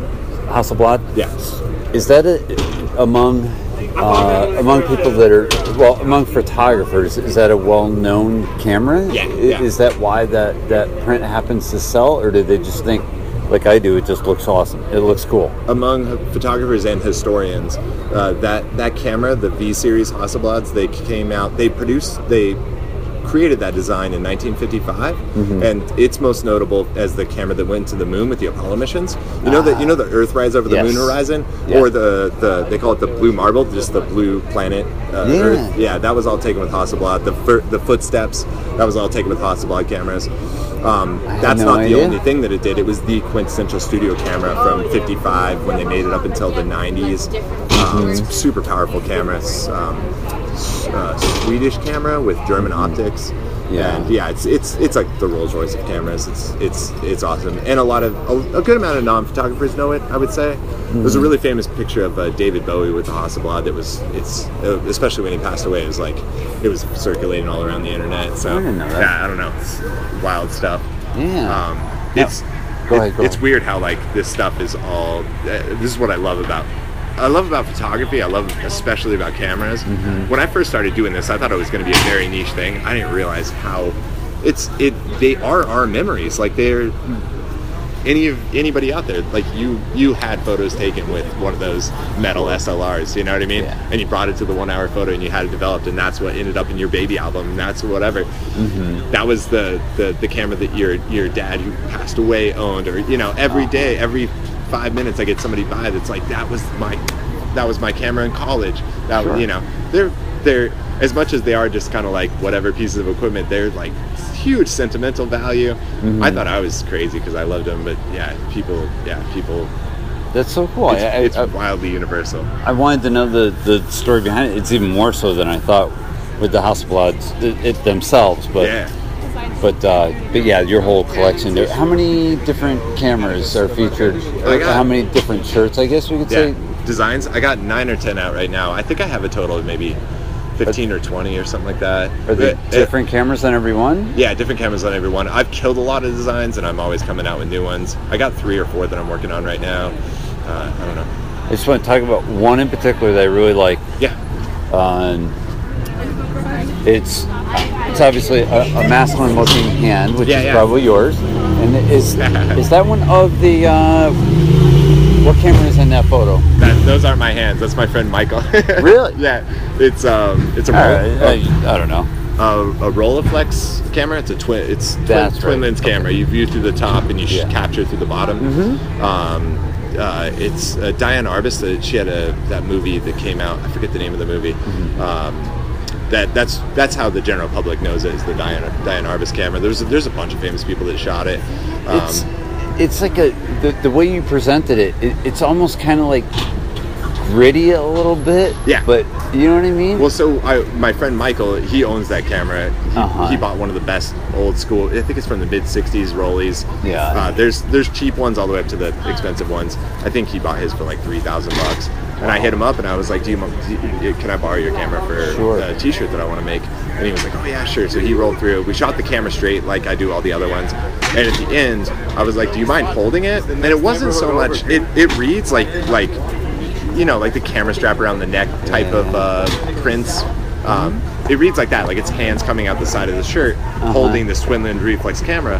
Yeah. But I didn't actually mean it that way. I'm calling you. The way I meant it was I just wanted the human element in it. I, I was shooting the photo and I'm looking at Michael, and Michael's a mid 50s Harley Davidson riding masseuse photographer. I don't know. He's a total weirdo, but his hands are like totally like they got character for days. And I and I hit him up and I was like, "Do you mind holding it?" One of the one of the best pieces of advice that I ever got when it came to um, portraying somebody or portraying like a group of people is to is to capture photos of their hands. Hands hands are just wickedly human, you know. Yeah. And so I had him hold the camera. We got a couple shots. I really just I didn't want to take up too much of his time. I popped off like ten shots, and I was rendering on the computer into the halftone design to burn the screen. And I was like, man, this is turning out so good. Yeah. And sure enough, it was one of my early designs, and it's still probably my best, one of my best selling designs, maybe top two or three. Uh, it's a it's a cool cool little setup. I'm very proud of how it turned out. This may be a first, but I think I may actually have good taste Yeah. because I don't have a lot of good taste with most things. But You at picked all. out- you picked out the At all. winner. But Yeah. I love that shirt. I Yeah. just I love it. I love that I, design, too. I, I know I have it in the backpack of my van. I, Sweet. I know I do because I was going to wear it tomorrow. Nice. Awesome. So anyway, uh, yeah, that, that's amazing. Thank you for sharing that. Uh, we're going uh, just about at two hours, so I wanted to wrap up on uh, on two subjects. Yep. It's going to be pretty hard to wrap these up quickly. How about we do the easy one first? Sure. That will be uh, racing and you heading up to Bethel. So I would imagine for some time you didn't race at all. In fact, I know you didn't because when we met there, Yeah. didn't we meet at Bethel? Yeah, we did. Yeah. All right. I was. I guess I have good taste in people too because you do. I totally pulled you out. Nice. Um, so, and I'm not complimenting myself, people. I'm just saying it's I. It worked out. So uh, so anyway, what does Bethel mean to you as far as Bethel Supercross is a BMX track in Connecticut? The closest one, I would say, almost the closest one to the city for you to travel to, Yeah. which is still a nightmare. It's not the closest, uh, geo- uh, like miles wise, but it's the closest by public transit. Uh, so I, I, And I'm talking about Connecticut tracks. Of course, you could haul out on the LIE and go to Shoreham, but yeah, no, I think it's like an hour ride from the train station or something, and I wasn't about to do that. Um, Bethel, that you take Metro North, and then it's a 20 minute ride or 25 minute ride, which is kind of grueling, but whatever. oh, that little spur. Well, right, where that spur drops you off, which I brought you to one night after the race. Yeah, yeah, totally. That's where it ends. Yeah, So yeah. that would have been, or has been, Yeah, the ride. the back. ride to two also, right? Yeah, yeah, Because totally. you've done from the train to I- the track. Yeah, when I leave the city, every time Uh-huh. I ride to the track. I don't get a ride from the train station to the Yeah. track. I ride it every time. Yeah, yeah. Um, if so- anything, it's on the way back. Yeah, Okay. I, I had I had been wanting to get back into racing for a long time. I, I mostly ride park here. Mm-hmm. Yeah. Um, and there was one day it was summertime, and I and I and I I I had bought a, a Credence CCR frame, like a, it's decently long frame. I bought it specifically so I could use it as like a dual use race, Uh-huh. whatever. And um, it just dawned on me one day. I was like, I, I was like, I want to get up there, sign up for a membership. I hadn't raced since maybe 2001, and it's whatever. I think when did I start back up? 2015, 2016, or something like that. And uh, and so I, I got in my head one day. I was like, I was like, I got to get up there soon. I know the route that I got to take. And then I was like, why am I saying soon? Like, why don't I just do it? Tomorrow's Wednesday. I could just go tomorrow, you know? And so I was like, fuck it, whatever. Didn't set up that day. Went to Metro North. Hopped on the train. It's you, I, I got to leave the city. I got to leave my house at like 10 or 11 in the morning, and then Holy yeah. mackerel. And then you get to, to, get to Bethel yeah, on time? Yeah, for the for the 7 p.m. race. Oh my gosh. And then So if you're lucky, Yeah. you get a couple laps practice. yeah, yeah. No, no, that's the thing is it actually drops me off. You either get a couple you either arrive right at 7 and you get a couple laps of practice or you do what I do which is leave early and you arrive at Bethel at like 4. Oh, like so you're either way early Yeah. or you're almost late. Yeah, totally. Okay. So yeah, you trek trek into the city, go to the go to the Metro North station, wait 20 minutes until Yeah. you got your thing, go all the way up there. There's like a transfer in the middle, and then once you get to Bethel, then you then you ride from there. Right. And so I just it was practical. It, I say practical. It was the only option that I had. It was not practical at all. Um, and and then and then luckily I had a handful of friends that would take me back to the train station, pick you up Yeah, right. at night. Not and enough, then, and then, and then yeah. you get and then, yeah, then you get back at like whatever one one thirty in the morning. Yeah. Once all is said and done or whatever. Sure. But what I discovered was, a long day but what I discovered to go to a, Yeah. a local race. yeah, I'll have to go to a local race. But we all know 20 it's worth it there. Twenty-five dollar round trip ticket to get there, Yeah. plus taking the day off of work. Which, Right. Mm-hmm. I, the way I see it, if I don't come out for a day, I just like it's me missing out on 100 or 150 bucks. You know? So when, when, Wednesdays can't be that strong anyway, right? Yeah, yeah. I feel like on average, on a on a normal summer Wednesday, I make like 100 bucks. Oh, And so- okay. And so that means I'm paying 125 bucks bucks plus entry fee to go to Bethel for a local race. And that's saying that your time doesn't mean anything either because Yeah. if, if you put a value on that, Yeah, yeah, totally. now you're through the roof. Yeah, it's it's But that that's where that whole opportunity thing comes in where like you just it, it gets it's a sickness like you just want to go and do it all the time because it's there it's not like a job where like if you have a day off it's your day off you're not making money either way so go Sure. racing whatever you know Yeah. Yeah it's it's it's it's unhealthy um, so but what i discovered i just went there because it was the only spot that i could get to but what i discovered was you matt dallas don everybody there it's just it's a it's an amazing community Steve. Yeah, yeah, totally. The, the, it's an who is amazing. a photographer? Yeah, Steve. Steve. Uh, and, Klusik. and, and he's I believe. totally. Yeah, Yeah. And he's totally like that same thing. Like he, he's been going to Bethel since he was like eight or something like that. Mm-hmm. Yeah. And and you go there and he's like, Bryan, I'm so happy you're here. The- The, dude's just radiating positive energy. It's And like Matt does. Yeah, it's like totally. everybody does. Steve and Matt both shoot photos. They do a full photo session every local race, and it's just like it does so much for the community. It's so good. And then on top of that, you arrive at this track, and it's old school track layout from what 1983 or 1982 or Yeah, something like that. yeah. It is not a. I, I'm used to California tracks, four straights. this thing's got weird. Welcome who knows my- what angle turns? Welcome to my Yeah, area. Uphill sections. Like it is. It is awesome. It is so good. And I was. I was hooked Uh. immediately. And so I did that every. Well, not every Wednesday. Every Wednesday that I possibly could. Sure. I would do it for like a couple months straight, and then I and then I would get Yeah. burnt out, and I couldn't. I had to go back to Sure. keeping keeping afloat again or whatever. So, Right, right. Yeah, it was amazing. And then ever since then, uh, then I started doing some of the Gold Cups, doing some of the nationals, and now I'm now I'm fully back in, and it's Mm-hmm. Yeah, awesome. yeah. good stuff. It's awesome. Yeah. You do That's when you can, and you know, I'll, I'll make a quick statement. I think we, uh, Aaron Simone, I, I believe we're talking about this also. When you when you have access to something every day, because weather's always perfect, everything's great, you never have to stop.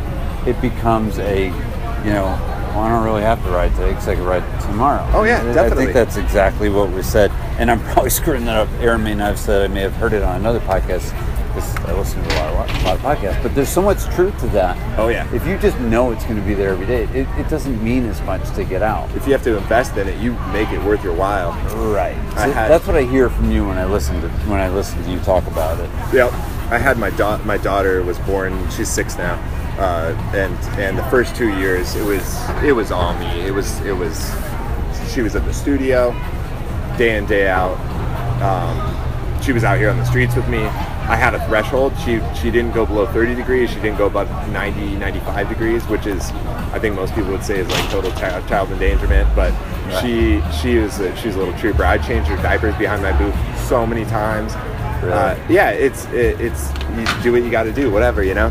So um, I didn't realize. Uh, people always talk about kids being expensive, like it's kid, having a kid's expensive. Uh, all the diapers, diapers yeah. are cheap. Diapers are nothing. Yeah, Childcare, childcare right, is expensive. right. We, I could not, we could not afford a babysitter. There's once every couple weeks we kick down the hundred bucks for the babysitter.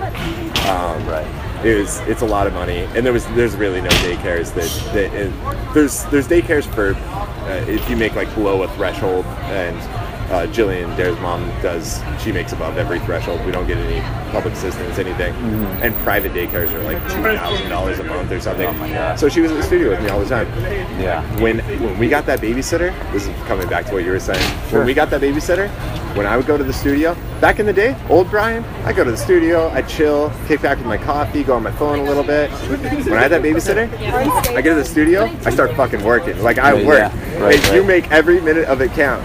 And that's it, it's funny because this is the, the cliche like, oh, he's got a kid now, he's not gonna ride as much, he's not gonna be out right, bending as much, da da da da Yeah. made it count. I just made every minute count, every opportunity that I had. And what ended up happening was I, I got a lot more done than I ever did. Like it, it went the opposite direction. Sure. I rode my bike more. Darren and I go to races all the time. I street bend more. It's it's it, it's it all works out. But yeah, yeah. It- it- the more you invest, the more you the more you get from it. So, Yeah. Totally. It's awesome. Yeah. I, I am jealous. I do wish that there was a track next to me that I could go, go to easily. Yeah, yeah, it sure would be a heck of a lot easier, I'm, I'm sure. But, uh, all right, so that carries us through that. But you've got another passion that I want people to hear about because uh, I think it's amazing. Uh, Indonesia.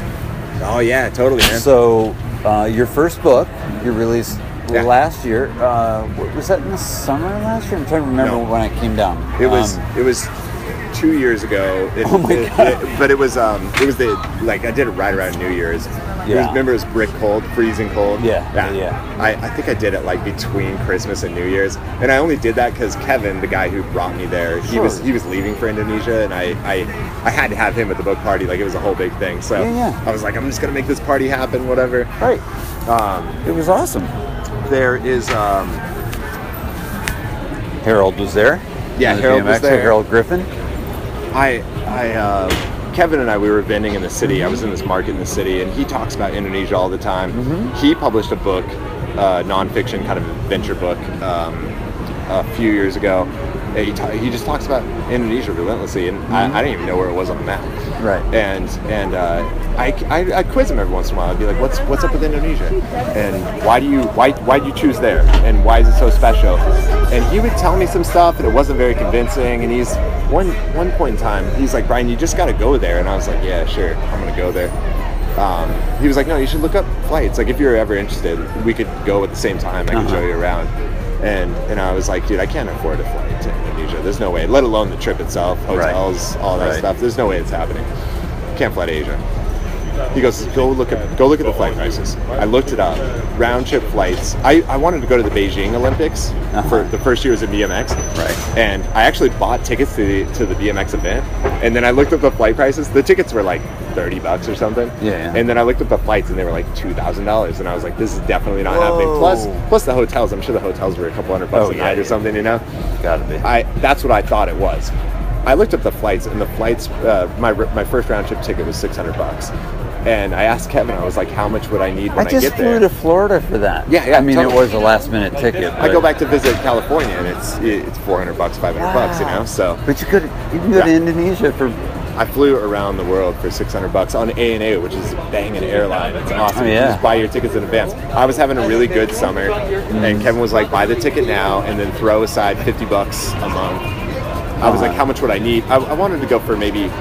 I think I could take like ten days away from being with Dare, um, which only leaves me with maybe seven days on the ground.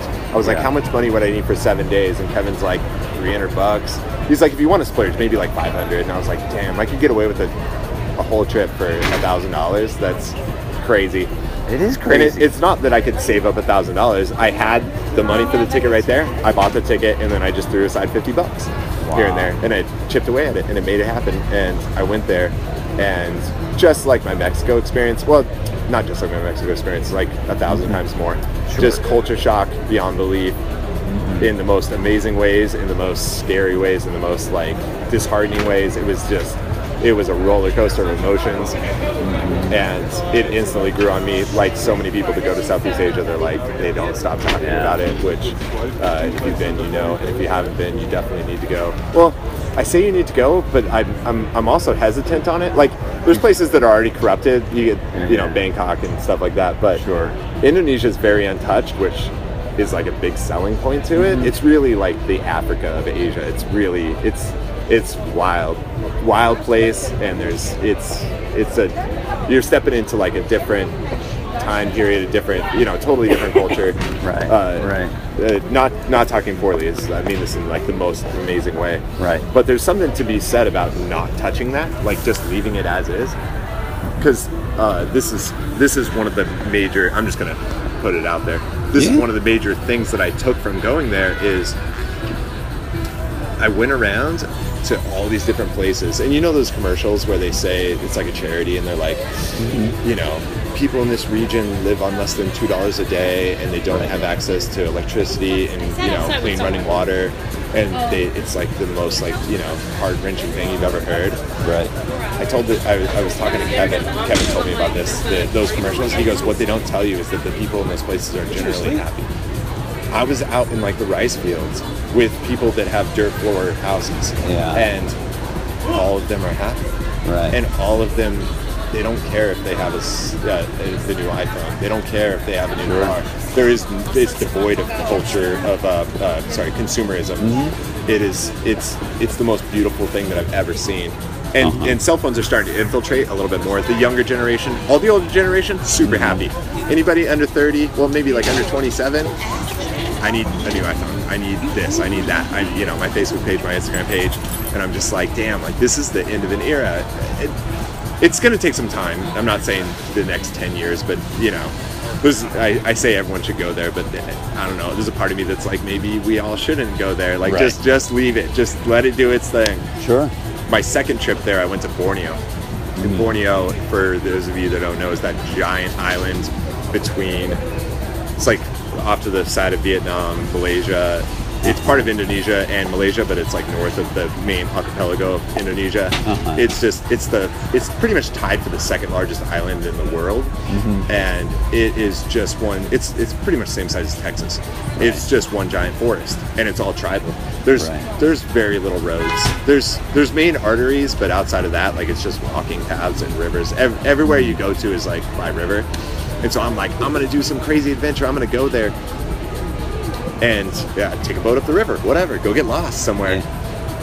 It's um, I, I I landed it in this hostel um, with uh, Denny and Benny, this couple, and they take people on tours there. And I talked to them about it, and I didn't have. I was on a super budget. I wasn't about to. Their their their tour isn't pricey, but it's out of my range or whatever. Yeah. But I was talking to them about the outside influence into the the tribal people there or whatever, and it's happening all right now. Like there's you you go there.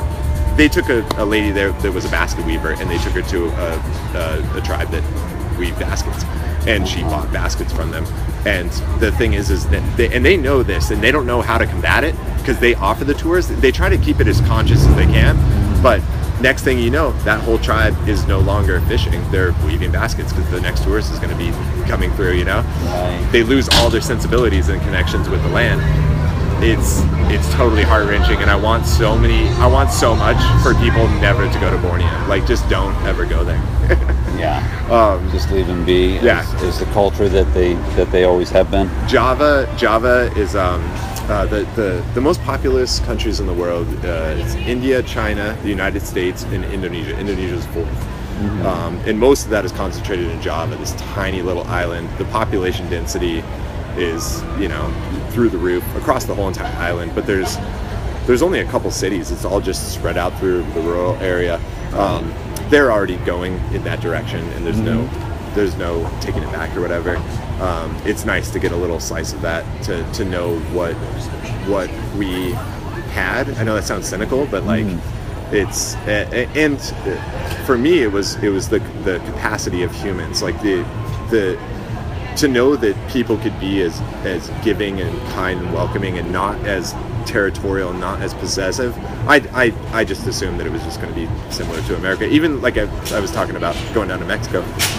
Mexico it's west it's very western. It's Right. you know it is there's not there's poverty but there's you know people are territorial. You don't step on their land. Sure. asia they're people do own property but they don't you could walk through somebody's property they're not going to yell at you. Um, one of my first days there, I, I rode over, I rode down these kind of, they have like bridges through the rice fields. They're cement plateaus, and they were uh, these these uh, farmers were were uh, drying the rice on these nice new tarps. Like they just got fresh blue tarps. Yeah. And we, I was I was following one of a friend of mine, and we rode our bikes over the side of the tarp, and I'm like, I, and I'm cringing. I'm like, oh shit, these brand new tarps. These guys are gonna be yelling at us. We look over. I look over, and they all are just waving, hello, hello. They don't care. They don't care about the tarps. Yeah. Even to me, the greedy tourist guy, the guy that's coming in, which my dollar is way more powerful there. I'm basically the rich douchebag Sure. coming into their land and and you know whatever. Right. They don't. It doesn't matter. They let it roll off their shoulders. It's not the end of the world. They are not their tarps. We are our tarps. We are our cars and our houses and our Right. apartments and our cell phones. And we take offense if you if you make any threat against our money, if you make any threat against i i i even you know anything, it's it's so territorial, you know. Yeah, yeah. And there, it's it it it goes as one of the things that I that I wrote in my book is I kept saying I was like it's generosity, it's sharing, and Kevin told me Kevin goes it's beyond sharing. Sharing implies possession. If you're sharing something, I'm giving you something that is mine. It's they don't even do that. They're not giving you something that's theirs. It's way deeper than that. It's it's intense. Right. So I come back to New York just with a new outlook on life. I was I was I was cynical, critical, Uh-huh. always optimistic. Like I always knew we could do better. But then I realized what capacity humans had going there, and I was just it was it blew my mind. I was on the ground for seven days. I shot 30 rolls of film. I brought it back here. I hand developed it all. Um, I spent the whole year laying out and designing a book, and and um, I knew pretty much immediately that after I got done with that book, I wanted to do another one. And and for me, going back into the activism thing is like you can do. Everyone has the capacity to do something, and it doesn't have to be working with an NGO. It doesn't have to be, uh, you know, rallying or protesting or, or or getting into politics or any of that stuff. Um, you can make it work for you within your framework. I take photos. I make art. I love telling stories. It's like my favorite thing to tell stories, and I love making friends. I love humans. Um, I basically, to put it bluntly, I turned a vacation into typical Bryan shit. Just blow it up into something more. It wasn't a vacation. It was a complete crazy adventure, like insanity. Um, come back here and tell a story, and and hope with the ultimate goal is Indonesia doesn't have a whole lot of stereotypes. It's the largest Muslim majority country in the world. Not a lot of people know that, and I think maybe by telling people that, I may be perpetuating any negative Muslim stereotypes. Not perpetuating it, but I think people might associate Islam with Indonesia. Um, I kind of hope they do in some ways because Islam in Indonesia is beautiful. It is so the most pure, amazing, uh, human giving thing you've ever seen in your entire life. Completely opposite of what everyone uh, negatively projects on that religion and Sure. those people. Um, what is it? Uh, the book I, I, I just I just got the idea. I was like, I just want to travel, do these little tiny budget things, come back here. Um, one of the benefits of doing this is I can sell the book and make money for the next project. I actually priced out the book, all the materials, all the film. I, I paid for the flight myself, or I paid no, I paid for all the hotels myself and all the all the food and all that stuff. But I included the flight price, the all the film, all the chemistry, um, and all the the book printing. The book printing was the biggest cost, and I can't. Uh, and and I, I only made 88 copies. That's my, my print run, uh-huh. and I divided that by my cost, and it came out to 37 bucks, which I like that number. So I priced the book at 37 dollars. So it's a totally break even endeavor, mm-hmm. and effectively what I get out of it is I get to go on some wicked adventures, meet some amazing friends, uh-huh. and then come back here and share the stories with people that don't get to go there. And Right. if I could say one thing is is if you don't go somewhere, you don't have the full story. Like you don't know. The one thing that reigns true is anywhere I go, and I haven't traveled that much, but anywhere I've anywhere I've been, you realize that whatever stereotype there is, it's bullshit. People, the people are just like you and me. If most times they're better than Americans, most times they just they want to do right by their neighbor. They're the types that'll welcome you into their house for tea. They're good people, and so I, I I'm taking it. I'm running with it. Um, the next two books, uh, well, the, I went back to Indonesia the, the next two years. I wasn't going to do another book on it, but I was just hyped on it, and I I wanted to, do it more thoroughly, especially covering the topic of Islam. Um, all the giving that is involved in Islam, all the negative things, the terrorism, or like you know, cr- like really crazy ideas that don't represent Islam, but people associate with Islam. Sure. Um, so that's book number two. Book number three and book number four are going to be in Haiti and in Pakistan. Um, Oh, and wow. I- yeah, and I have friends. I have Haitian friends here in New York. One of them's my friend Elvis is gonna. We're gonna go down and visit his family in Haiti, and then I have another friend Hira who's from Pakistan. And Pakistan's, I, I Indonesia is really safe. It's there's no crime. People are people are happy and they're good. Um, but I can't make a book about stereotypes and about about heavy, uh, heavy the things that weigh on the world and weigh on on humanity without going to places where shit's heavy. So Yeah. the next two places are going to be heavy, and I hope that I I I'm I'm a man of the truth a lot, and I don't I don't want to I don't sugarcoat stuff. All these Right. stories that I tell tonight, like I don't I don't like exaggerating. Like this is all just true to my knowledge or whatever. Mm-hmm. I hope that I go to these places and I hope I meet some good people. And if history has proven me, you know, sending me down the right path, and I'm Sure. very confident that I will. Uh-huh. And uh, and and I and just like in Indonesia, I'll see some of the bad stuff too. I learned some really crazy bad stuff. Um, my first book was all roses. My second book is uh, second Indonesia book is not all roses. Uh, It's done already. Second one. uh, all the photography, half the writing, and I just got to do the final scans. Oh, I got you. Okay. Uh, it All should right. be out September, October, or I something like say, that. why are you holding Yeah. out on me? I've got to Yeah. keep my series going. Yeah, totally, man. And, and actually, I gotta stop you for a second. It's called As Thick as Thieves, right? Just thick as thieves. Thick as Yeah. Thieves. Where did you get that title from? Hold, I, want to finish the, the, the last thing when I was talking about going to the really intense parts of the world. Mm-hmm. I thought about it. If somebody came to the United States and did a book about how great the people are here, and if you go through, you know, I'm I'm not a Trump supporter, but if you went through like you know the biggest Trump thumper town or whatever, I know that I'm going to be met with smiles. I know that I'm going to be met with good people. Mm-hmm. If I went through like, and and that would be you know, New York, New York being the liberal bastion mecca or whatever. Right. There's a lot of sentiment, a lot of stereotype of like they're going to be they're going to be racist, they're going to be this, they're going to be hateful, they're going to be that, and then they look at us and they think the same thing. Yeah. Um, I know that if you, I'm confident that if a foreigner traveled to this country and made a book about it, they would be met with a lot of smiles. But I wouldn't want them to do a puff piece on the United States either. I would want them to go to the to the to the bodega where Eric Garner was was strangled to death, was was suffocated. Those are real. That's what makes up our country. The Yeah. the goods and the bads. I'm not that that you're, if you're making a portrait of something, like uh, I would give a lot of respect to a book that went to the scene where Eric Garner died. I feel like that's a, a, a, an epic historic event within the United States that's very current, and it's a problem that that, that we're facing right now. Um, and and I would, as much as it would give, it's not a positive thing in the world view. It's it's an accurate portrayal, and it's stuff that needs to be said. So in the last book, I, I went I went to some I went to some crazy places. I'm not going to divulge. Actually, you guys can, can check out the book later. Yeah. I went I went to some crazy places. Yes, in Yeah. total insanity, um, and it was glorious. It was so amazing. It was so Mm-hmm. good. I learned a lot about the crazy, and I learned and I and I hope to delineate the crazy from the good people, Sure. just like people would here, just like I hope to do in Haiti and I hope to do in Pakistan.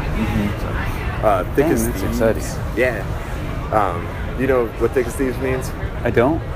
Thick as thieves means you're um, uh, friends in um, friends in crime, friends in uh, you keep secrets. You it's like uh, in confidence. I got you. Okay. Yeah. Um, yeah. That makes sense. Basically, the whole idea is uh, the the original idea was I wanted to go around and get into trouble. Sure. Um, I'm finding myself getting less and less in trouble.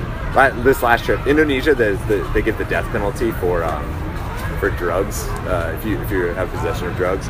And uh, the last the If last book, possession, yeah, yeah, not dealing, but just possession. yeah, totally. Well, they say that not everybody gets death, but Sure. um, but they do it regularly. So the last the last trip I tried to buy, I and I, I, I basically I, I wasn't successful in doing it, but I tried to buy mushrooms, I, I, I basically orchestrated the whole thing, and then the dude, I think the dude got cold feet at the last minute. But he's a dude that I hang out with all the time. Um, and I, I, he knew that I was going to put it in the book, and he couldn't risk anything or whatever. So I could have made it happen. A it native was from a native from there. yeah, yeah. Oh, okay. I could have made it happen. I just didn't want to push buttons. I don't want to get anybody in trouble or whatever. So, Right. Um, Yeah, it yeah. does sound kind of risky. Uh, I, uh, the the trip to Borneo, I hung out with prostitutes. Um, I've, I've been I've been uh, s- uh, whatever approached by a lot of prostitutes. Mm-hmm. I don't know. There's a lot of yeah weird, crazy stuff, guns. I don't know stuff that you wouldn't even expect. Uh, and then the whole terrorism thing. Sure. Um, so yeah, I did whatever. Go out. Yeah. Go out and do a little bit of partying and do some crazy adventures and make some amazing friends. I've made some of the most amazing friends in Indonesia, and I hope to do that in other places too. Yeah. just like Brooklyn, it's awesome. Yeah. gotta gotta love the community. Right. You guys are gonna get sick of me saying community but the end of this. no, it's all good. I I think we should wrap on that. All right, sweet. Yeah. Are Yeah. you good with it? Um, I'm gonna do one cherry on top story. Absolutely. You ready for this? I'm, I'm Vending. I'm game. I love you guys. Thanks for listening. I'm to leave you with this. Christmas time in Union Square is amazing. There's so many people out. They have a big holiday market there. But in order to get there, you have to get there the day before to get a spot. So I've done this a couple of times, and one of the times I've, I've sat out there all night in the dead of winter, all night long. Yeah. Uh, one one year, my friend Eric and I were like, let's rent a U-Haul. We rented a U-Haul, and we took shifts, sleeping on tables in the U-Haul, and then going out and watching the tables. At about three or four in the morning, the cops came out, and they were like, "You can't vend here." And we're like, we had empty tables out on our spots, and we're like, "We're not vending anything. We're just dudes with tables in the park." And they're like, "Well, you can't have tables here." And we're like, "Why?" And he was like, "This whole area is off limits for for vending." And I was like, "Well, we're not vending."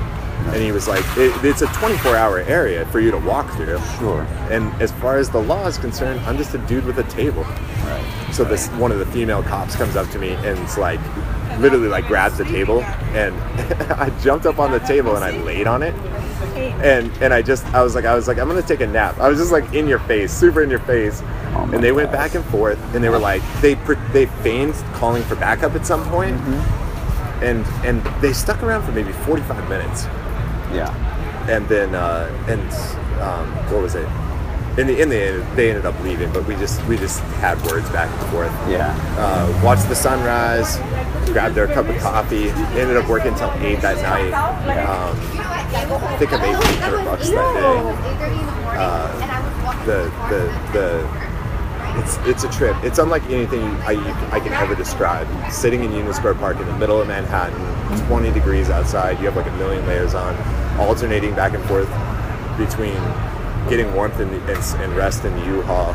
Also, you can set up artwork on a plastic table in the in the middle of the madness.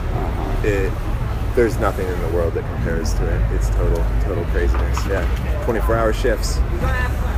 Thank you guys all for listening. I'd love to say I'm going to join you on that someday, but Come on, Joe, hit me up. I'm getting extra soft in my in my whatever years.